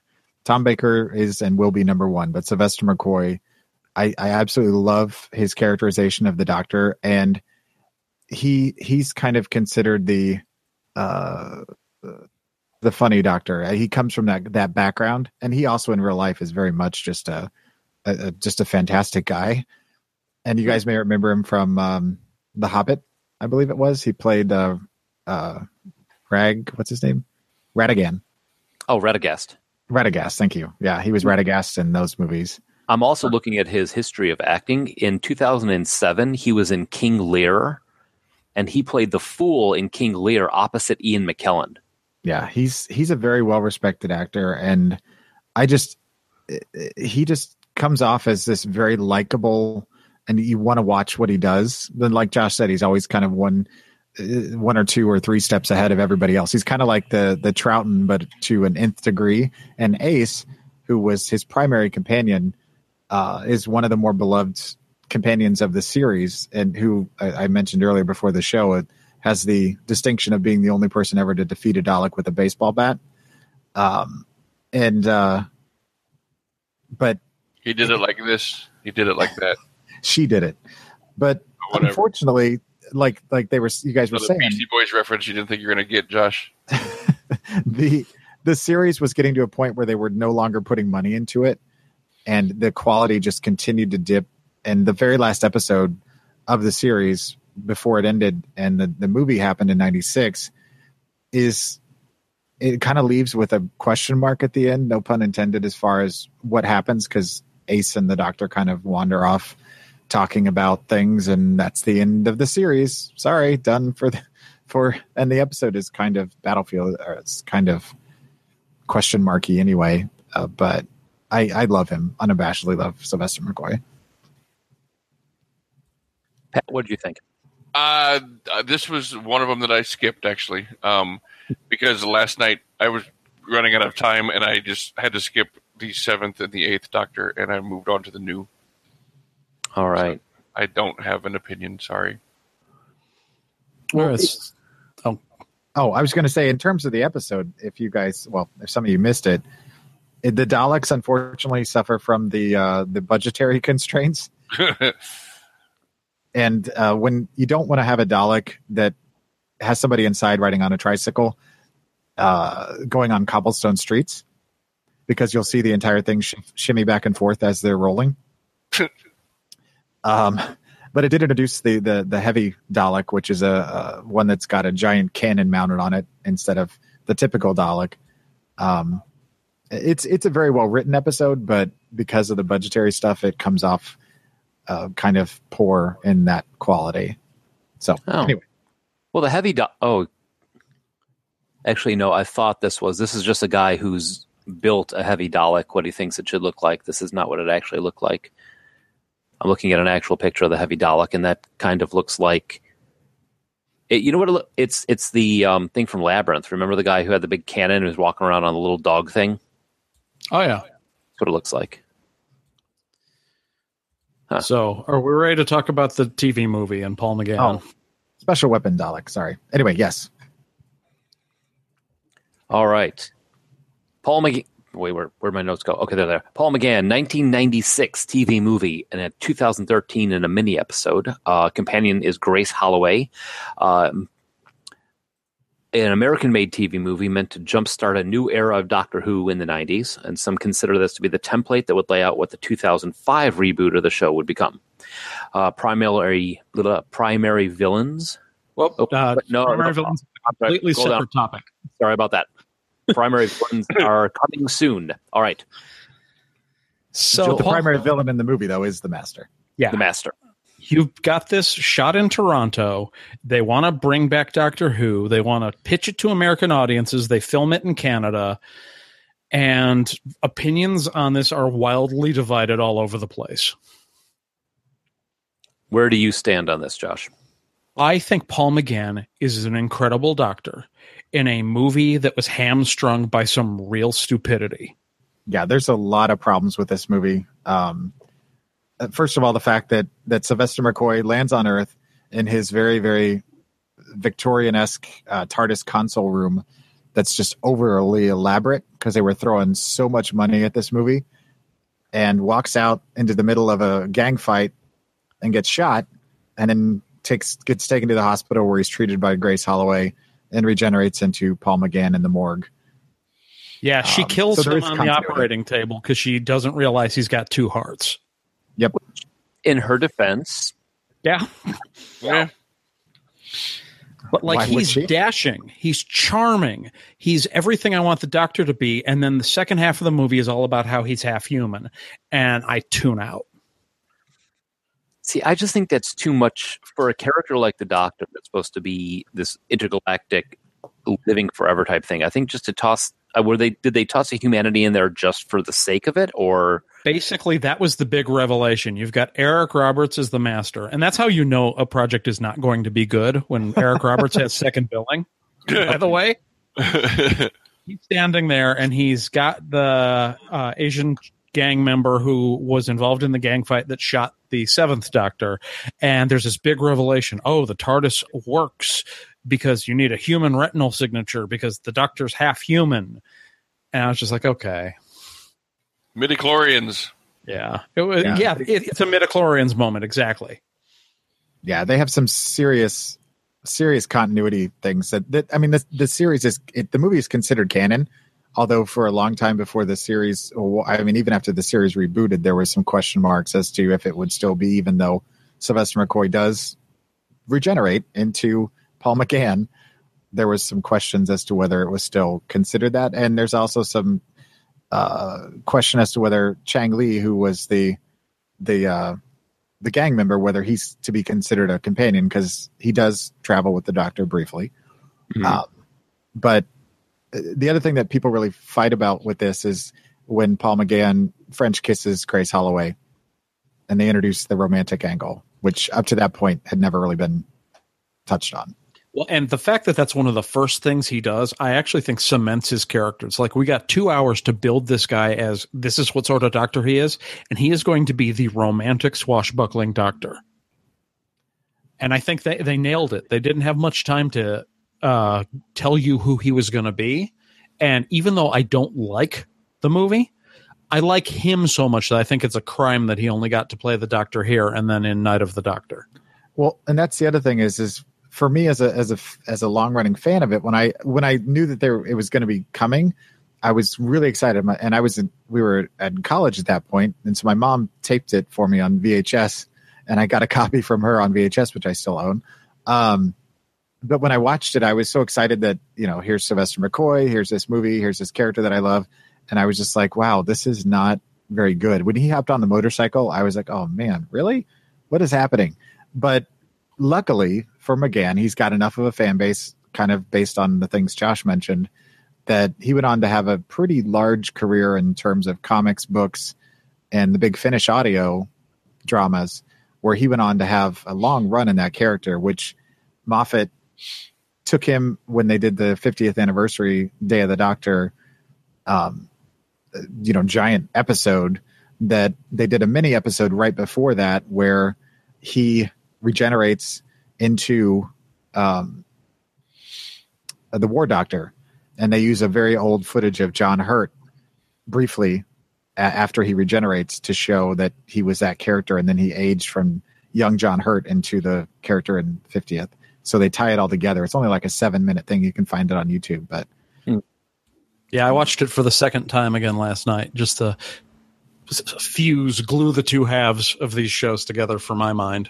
And you get to see where he goes from the the swashbuckling debonair, you know, kissy kissy doctor into this hardened kind of I I have to make a decision. Am I going to stand idly by or am I going to join the war against the Daleks? And he's like, fuck it.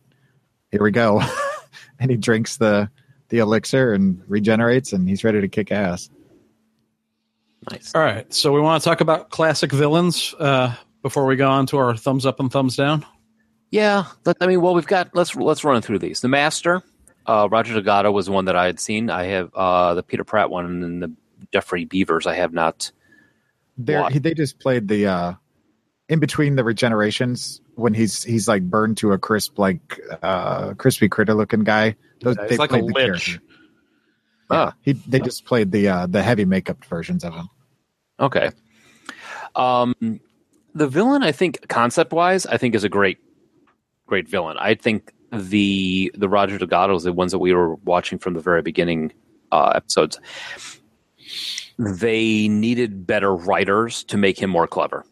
Yes, absolutely. He's supposed to be your Victor Von Doom to the Doctor's Reed Richards. Mm-hmm. Here's And my bomb on a string. right. And you've got this idea that because of his evil plans, he's been burning through his regenerations and he just gets more and more desperate as the character goes on. Fear, fear my middle management man I have under my mind control. Fear my carnies. Yeah. Look, I shrunk the goober or Geach. That's his name. That was the And assistant Anthony Anthony Ainley really kind of takes the character in, in a, a more sinister kind of good counterpoint to the doctor but again his his plans are kind of half cocked and ill conceived uh and then you get eric roberts which they they do the whole jason takes manhattan concept of this snake like thing that goes from body to body and it just gets kind of lame but And the next show will delve deep into like John Simm, Mm-hmm. and michelle gomez is Missy. Yeah The one shot for Derek Jacobi too. Yeah, yeah, Well, he did have he did play it for an entire episode. yeah. Notes to all of us. Uh, Daleks as the enemy, and Davros. I'm gonna go. I'm gonna toss Davros in with the Daleks. Sure, they're linked.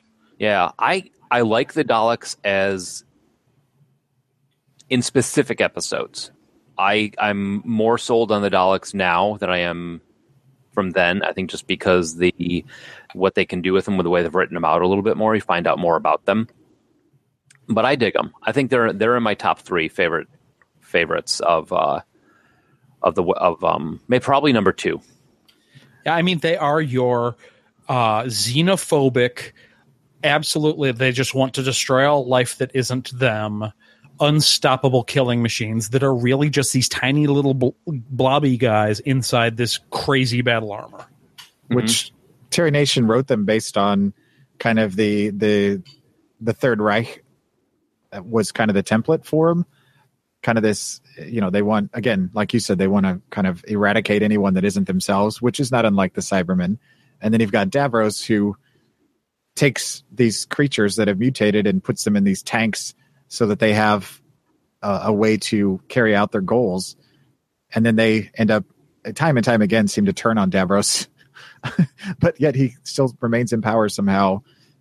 But he's not really the head of the Daleks necessarily, but he is their their creator, so to speak. And in Genesis the Genesis of the Daleks, if you ever want to see a Tom Baker great episode, there's a lot of that that they play off each other, which you see again when Capaldi meets Davros in uh, series nine. I had to think about which series it was. Uh, before we talk about the Ice Warriors, I want to jump forward to the Cybermen since Joel mentioned them already. I almost think they're less xenophobic and they're more the Borg. Like that's true. they want to assimilate everything. So, I, like once I got into who the Cybermen were, I was like, "Holy crap!" Star Trek ripped off the Cybermen.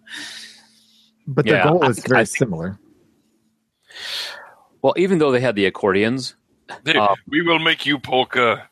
I still think the Cybermen are probably my favorite favorite villains in this in this series in the in the classics, just because they are that.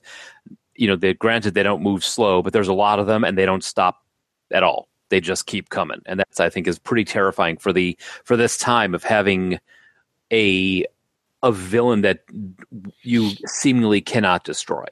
Especially, did- especially with the changing, you know. Well, now they do it. Well, now they do it with the um, you fire on them once, they pull that full Borg thing, change their programming to defend themselves against whatever it is you just shot them at. So, Well, and that's the thing. There's there's very much an echo of of almost a zombie type mentality where you know if if you're not one of them, once they get a hold of you, you're gonna be. And so there's no even if you're dead, they're gonna use your spare parts to create more.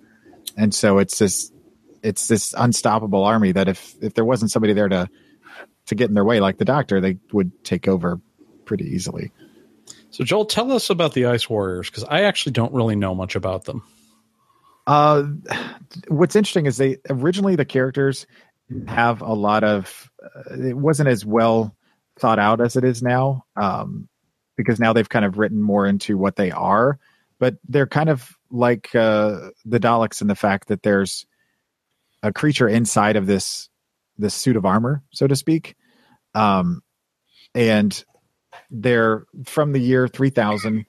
Um, they trying to think of the best way to kind of describe them. Uh, they're they're well, obviously by their name, they're a warrior race. Uh, they're kind of like reptiles, I guess, inside of there, inside of the the the suit. Um, This is this is the Ice Warriors that are in the one from the now that took place on the submarine, right? Yeah, then then they also came back in a Capaldi episode here in series ten. Um, but they're they're probably like as far as the classic series, they're probably like the third or so next to maybe the Sontarans, as far as the ones that are used the most common. So if you're not including the Master, um, they seem to come back pretty often as far as a, a villain against the Doctor. But the reality is, is that the Doctor respects them, and they kind of have a a love hate thing going on because he knows that their goals aren't necessarily to dominate the the planet or to take over they're just trying to exist and um so whatever gets in their way though they kind of will get them out of their way so to speak Plow through. yeah All right, so from them to probably the Zygons, who I, I only know of from Capaldi's run, and I, I well in the 50th anniversary episode. Oh yeah, I think they touch on that don't, uh, on them, don't they? uh, they play a pretty major role in that. I mean they're um I wouldn't it- touch a Saigon. if you watch the the episodes back here, like well, the Terror of the Zygons, where they first appear, they look like they drive a giant pizza ship. Um, all of the controls look like a giant pizza. hmm This, it's very or, and a very organic type um, setup that they have. Everything is all living, but they can assume the form of anything. They're they're like giant mi- mimics. Basically. Okay, and I had mixed up uh, the Zygons with the Nestene consciousness. Uh, I forgot the Zygons. Actually, yeah, they take you over psychically, and if they don't like make you out of plastic. Right. But they can become basically anyone at any time. Yeah, they can change theirs, and, and especially in the new one, there's the whole plot line of the bomb underneath the Tower of London is about to go off and vaporize London, and then uh, the Doctor just flips a switch on a conveniently placed amnesia ray and makes everyone forget if they're actually duplicating a human or actually a human. And he gives the speech. yeah, That Yeah, I'm sure we'll delve into that uh, next episode because that's Yes. one we focus. oh on. yeah, right. Definitely. The Zygons are a very beloved villain, and uh, luckily they've become used quite efficiently in the new series. Yes, Uh, I don't even know who the Rani are. The Rani is one person. Uh, the Rani is a renegade time lady. She's kind of like the female equivalent of the Master before the Master became a female. Um, and she wasn't introduced until Colin Baker's era, uh, played by Kate O'Mara. But she thought when Missy came about that it was actually the Rani in disguise that she had regenerated, uh, because they're very similar in in what they do. They're she is always out to cause havoc, just like the master. Um, but she's female, and so yeah, there you go. Okay, so then we have the uh, Mr. Potato Head Angry Sontarans. which The reason I love the Sontarans is because of Strax, but we get into that for the next episode. Yeah. When you watch the original episodes, they're they're very there's it's the the character design is the same, I mean, the the actual look of them hasn't changed much, but they're not midgets so much, or not short. They're you know a bit more normal human sized, uh, but they do look like potatoes, and they are a warrior race that their their entire life is to create and create war and and perpetuate it. That's all They're their warrior potatoes. Yep, that's their entire life is to just be at war. That's all they are like a living Napoleon complex uh, eventually, and their whole thing is like Klingons are all about honor in Star Trek. These guys are kind of like Klingons, but they almost think that a glorious death in battle is better than victory. pretty much. And uh, back in the day, like I, Lieutenant Dan. back in the day, they before the special effects were there, they're they're a little funny to watch in terms of that, but the the basic design and the basic characterizations of them have not changed very much um, throughout the run of the show. They're they're nasty little bastards, and I wish to God, and I loved Class. Don't get me wrong, but I wish to God that they would have done a spinoff with Jenny Strax and Madame Vastra. Just saying. Nice. Okay, then the autons or Nestene consciousness. A lot more terrifying once they when they hit the new series, but I think this is this is another one of those like Borgish type of uh type things. You know, you don't you, they're nowhere and then suddenly they're everywhere type of thing. Yeah. I know Josh has latched onto him a bit. Oh, just because they're so silly in Spearhead from Space, they're so silly in this original. And to be honest, they're kind of silly in the first episode of the reboot, but they eventually, like, I'm impressed with how they go from a ridiculous alien to actually legitimately uh, menacing. yeah they they become something entirely different and every episode that they're on they're they're not the same as they were before All right, now the silurians. Ceruleans. which if you guys you guys may not know this and, and you'll go oh they've they've probably gone through the most transformation. They're in the modern era you would know them as as madame vastra's race. That's the Oh, okay. Yeah. um in the original series they looked a lot more like um lizard creatures. They were a lot Oh. less humanoid Yeah, Oh, they look like Merman from He Man, yes the original. oh, they're a reptile like race of they're they're but they're you know they're very humanoid and they predate man as in terms of the original uh native earthlings who went into hibernation at the center of the earth center of the earth um and basically have all have made a few appearances but yeah they were the original inhabitants of earth Oh. oh. oh All right, so then we got the Great Intelligence. Was that that was the one that was in the in the, from the now that had made the living snowman, right? The big snowball. well the, yeah that was the Nestene consciousness tag teaming with the great intelligence Yes. Okay. yeah that was two villains in one I do. Uh, outside of that, I do not know the Great Intelligence. I have no idea what we're talking about. It. the great intelligence, like towards the end of Matt Smith's run and into Capaldi's, I think gets a little bit more prominence. Yeah it's it's basically it's not really got a physical form so much. It's just a uh it it's just a great intelligence. Yeah, it's it's smartness. It's really smartness. yeah but it doesn't have like a body or anything. It just exists. And the in the yeti the yeti are associated with them but that was really more like their minions kind of like they did with the Nestene consciousness. They took something else in physical form to carry out whatever plan they had but it's it's disembodied Cool. okay, and we need to talk about the Valeyard because I didn't know what the Valeyard was until we started prepping for the show. And Joel talks about continuity. Uh, the Valeyard is the arch enemy of continuity. So he is the Doctor, but not the Doctor in a time where nobody was kind of watching the Doctor.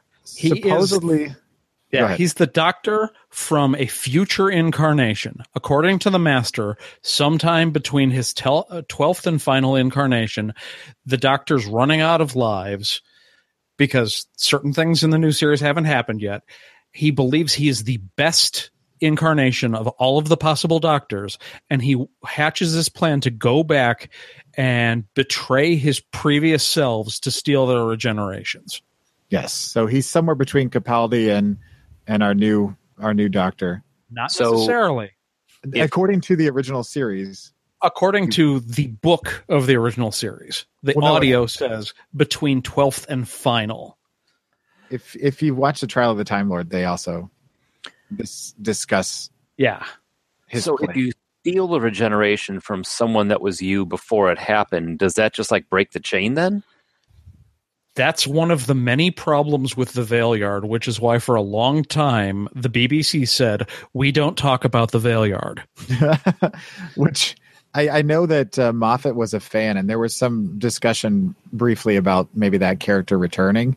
But if if you get a chance and you're interested enough to watch more of the original series, Michael Jayston's performance of him in the Trial of the Time Lord is, is just it's just very very well done. He's he's fun to watch in that character, and they don't tell you right off the bat who he is. They that comes along during the course of the story. And when I saw it for the first time about a year and a half ago, I was like, "Wait, what? what just happened?" Yeah. Because I didn't know much about him either. Thinking too hard about the Valeyard will mess up your brain, especially if you, because they've re- made reference to him twice now in the uh, uh, new Doctor Who. Mm-hmm. And uh, with stuff we're going to talk about next episode with regards to removing the doctor's regeneration limit, you get into all this weird paradox. It's like, well, if the doctor isn't capped at 13 incarnations, why does the Valeyard need to go around being a dick? Right. Just don't think about it too hard. Uh, Yeah. One of the things about the writing of the Valeyard, the writer who created the Valeyard was afraid that they were going to use their plans for the character as a pretense to permanently cancel Doctor Who. So, in response, they quit the show and refused to give the BBC uh, permission to use any of their ideas. Because this was before the time where a writer would just have signed away all of the rights to their work. So, it was actually illegal for the BBC to use some of what was written for the plans for the Valeyard. I.e., Terry Nation and the Daleks. Excuse me. All right. So on that, of the episodes that we watched, what was your favorite? Don't all jump in. Uh, I, I, I was thinking about it because I, I I was thinking favorite episode in general from early time. I'm not sure it actually appears on this. Uh, how about you just go with your favorite rather than one that we watched? Just because I'm Okay. curious. You'd think I'd have that ready because we've known I was the one who asked the question. Patrick, I'm sure you have something ready. Um, I, uh, It's all right. Not like we haven't planned this one out for a while. no, Not I like we don't do it's this tou- It's really tough for me to say one of them is my favorite because none of them is my favorite. Well, Well, is that's an there, answer. is there one that had certain aspects to it that you appreciated enough to say that was that was interesting? I like that, or that was better than I thought. if we were hanging out and Joel put on an episode of Doctor Who, which episode of classic Doctor Who would you not smack him for putting on? I I don't know. Maybe um, uh, maybe Vengeance on Varos just so I can watch that little green guy again. to watch Sil. Yeah, still. Because that was a creepy little dude. And you know how much I like things that Creepy green dudes. Yes. things that disturb me. I'm going to go uh, with if Terror of the Autons. Just because it made me laugh a lot. Yeah, those big old heads. I mean that. I mean, they, they were, the master is so ridiculous in this episode. Like, I'm, I'm, I'm like, how is this guy a threat at all? I might actually have to pick that one. You, you, espe- okay. You know what I come If it wasn't for Sil, I would definitely go with Terror of the Autons. Okay. What I completely forgot about, this may draw you back. Remember his gigant, his great plan to sneak in dressed as a telephone repairman? Oh yeah, I mean, just, I mean, I, I'm, I'm not a Yeah, big was so, fan of bad so writing. much ridiculousness in that episode. Uh, Yeah, but when the bad writing is particularly awesomely bad, I think I enjoy that. I mean, I'm going to come to this planet, I'm going to get some carnies, and then take over a plastics manufacturing plant, dress up as a fo- telephone repairman after they make me a telephone cord and try and strangle the doctor with it. In the meantime, I'm going to attack his friends with a what are long. you doing here? I am a phone man replacing Yeah. the cord. They wanted a long, long cord. Well, that sounds like him. Everything checks out. Okay, I think I've got mine because it was one that I was trying to think of when we were talking about Tom Baker as one that Patrick should probably watch to get some of the charm of the Baker era. I'm going to go with uh, Robots of Death. Basically, you've got this sand miner big vessel that is churning through the desert, uh, mining stuff, and you kind of got a bit of that uh, snow piercer, I think it's called, where you've got classes on a vehicle that's moving through, and the higher Yes. your class is, the better. Yet you kind of got that thing going on, and uh, various people in this class conflict on this giant uh, vehicle are getting strangled to death and there's this whole paranoia about uh like robophobia like the robots are here to strangle us all. And uh it, it's an awesome Leela episode uh incredibly charming stuff uh from Tom Baker and it's not as goofy and silly as a lot of the other Tom Baker episodes. It- yeah it's kind of like Snowpiercer meets uh uh shit uh Murder on the Orient Express with uh, psycho killer robots. Qu'est-ce que c'est? um, Nice.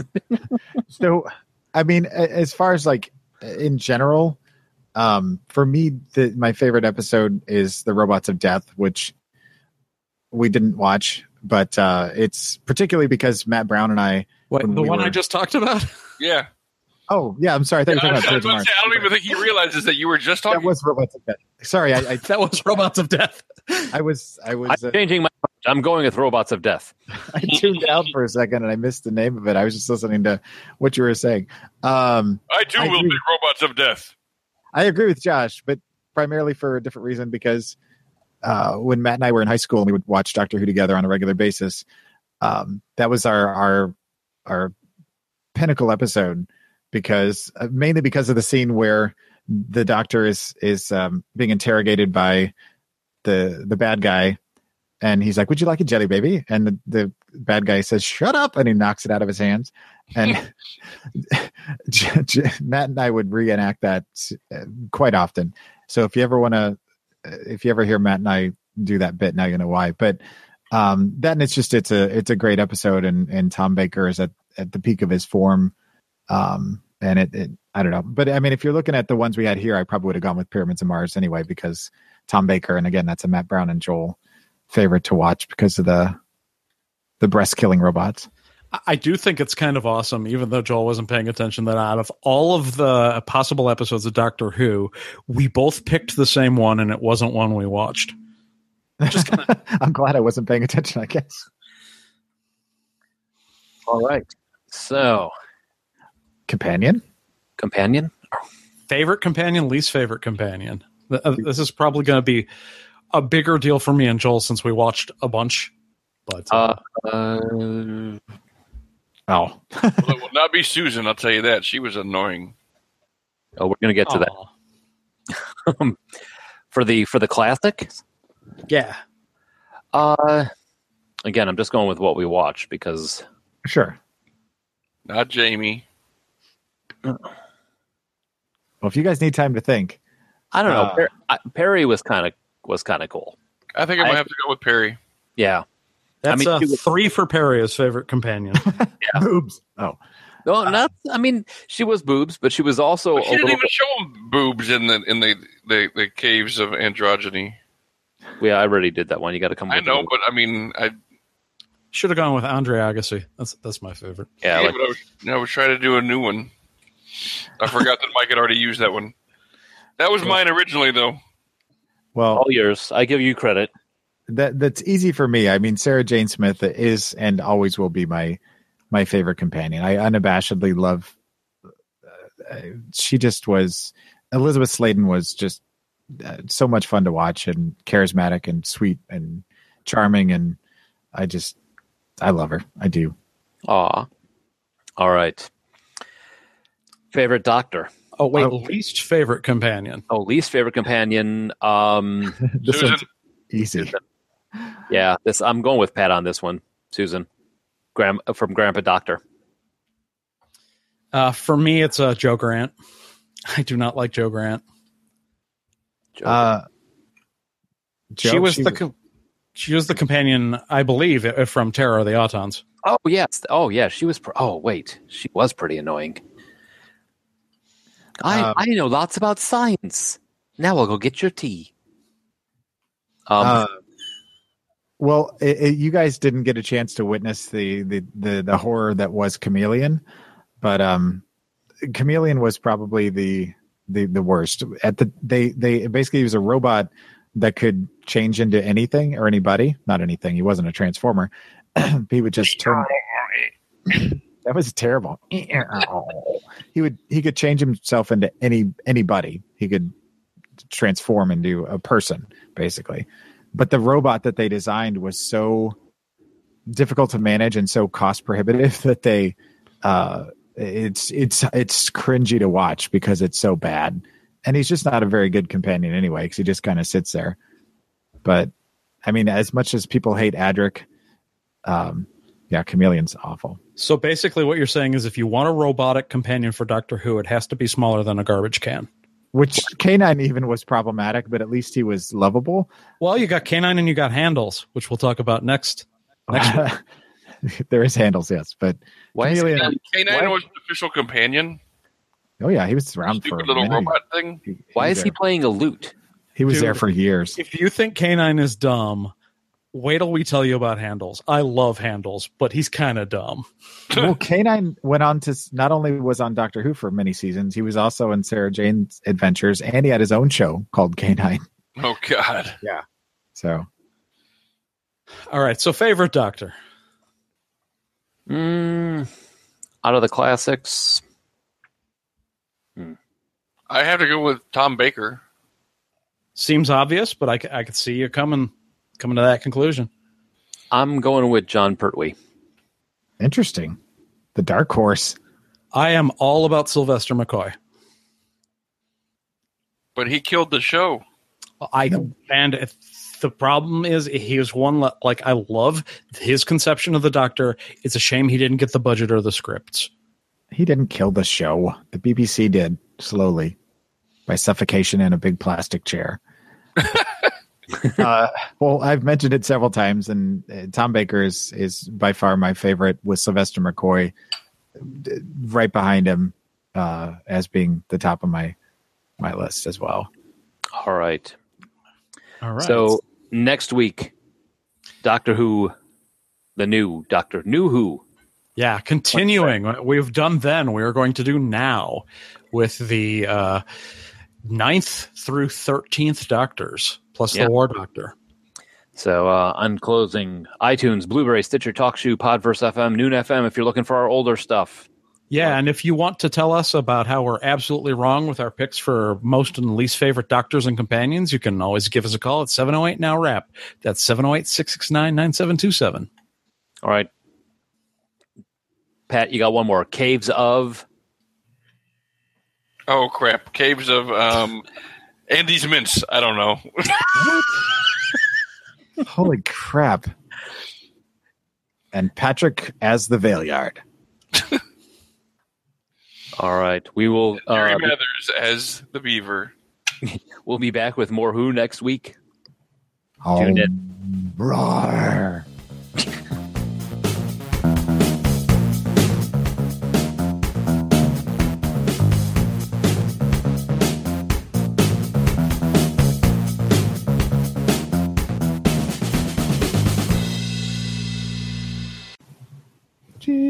Stop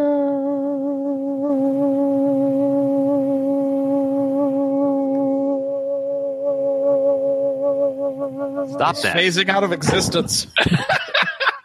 Absorbed. I didn't die. With Lucky Land slots, you can get lucky just about anywhere. Dearly beloved, we are gathered here today to. Has anyone seen the bride and groom? Sorry, sorry, we're here. We were getting lucky in the limo and we lost track of time. No, Lucky Land Casino, with cash prizes that add up quicker than a guest registry. In that case, I pronounce you lucky. Play for free at LuckyLandSlots.com. Daily bonuses are waiting. No purchase necessary. Void where prohibited by law. 18 plus. Terms and conditions apply. See website for details.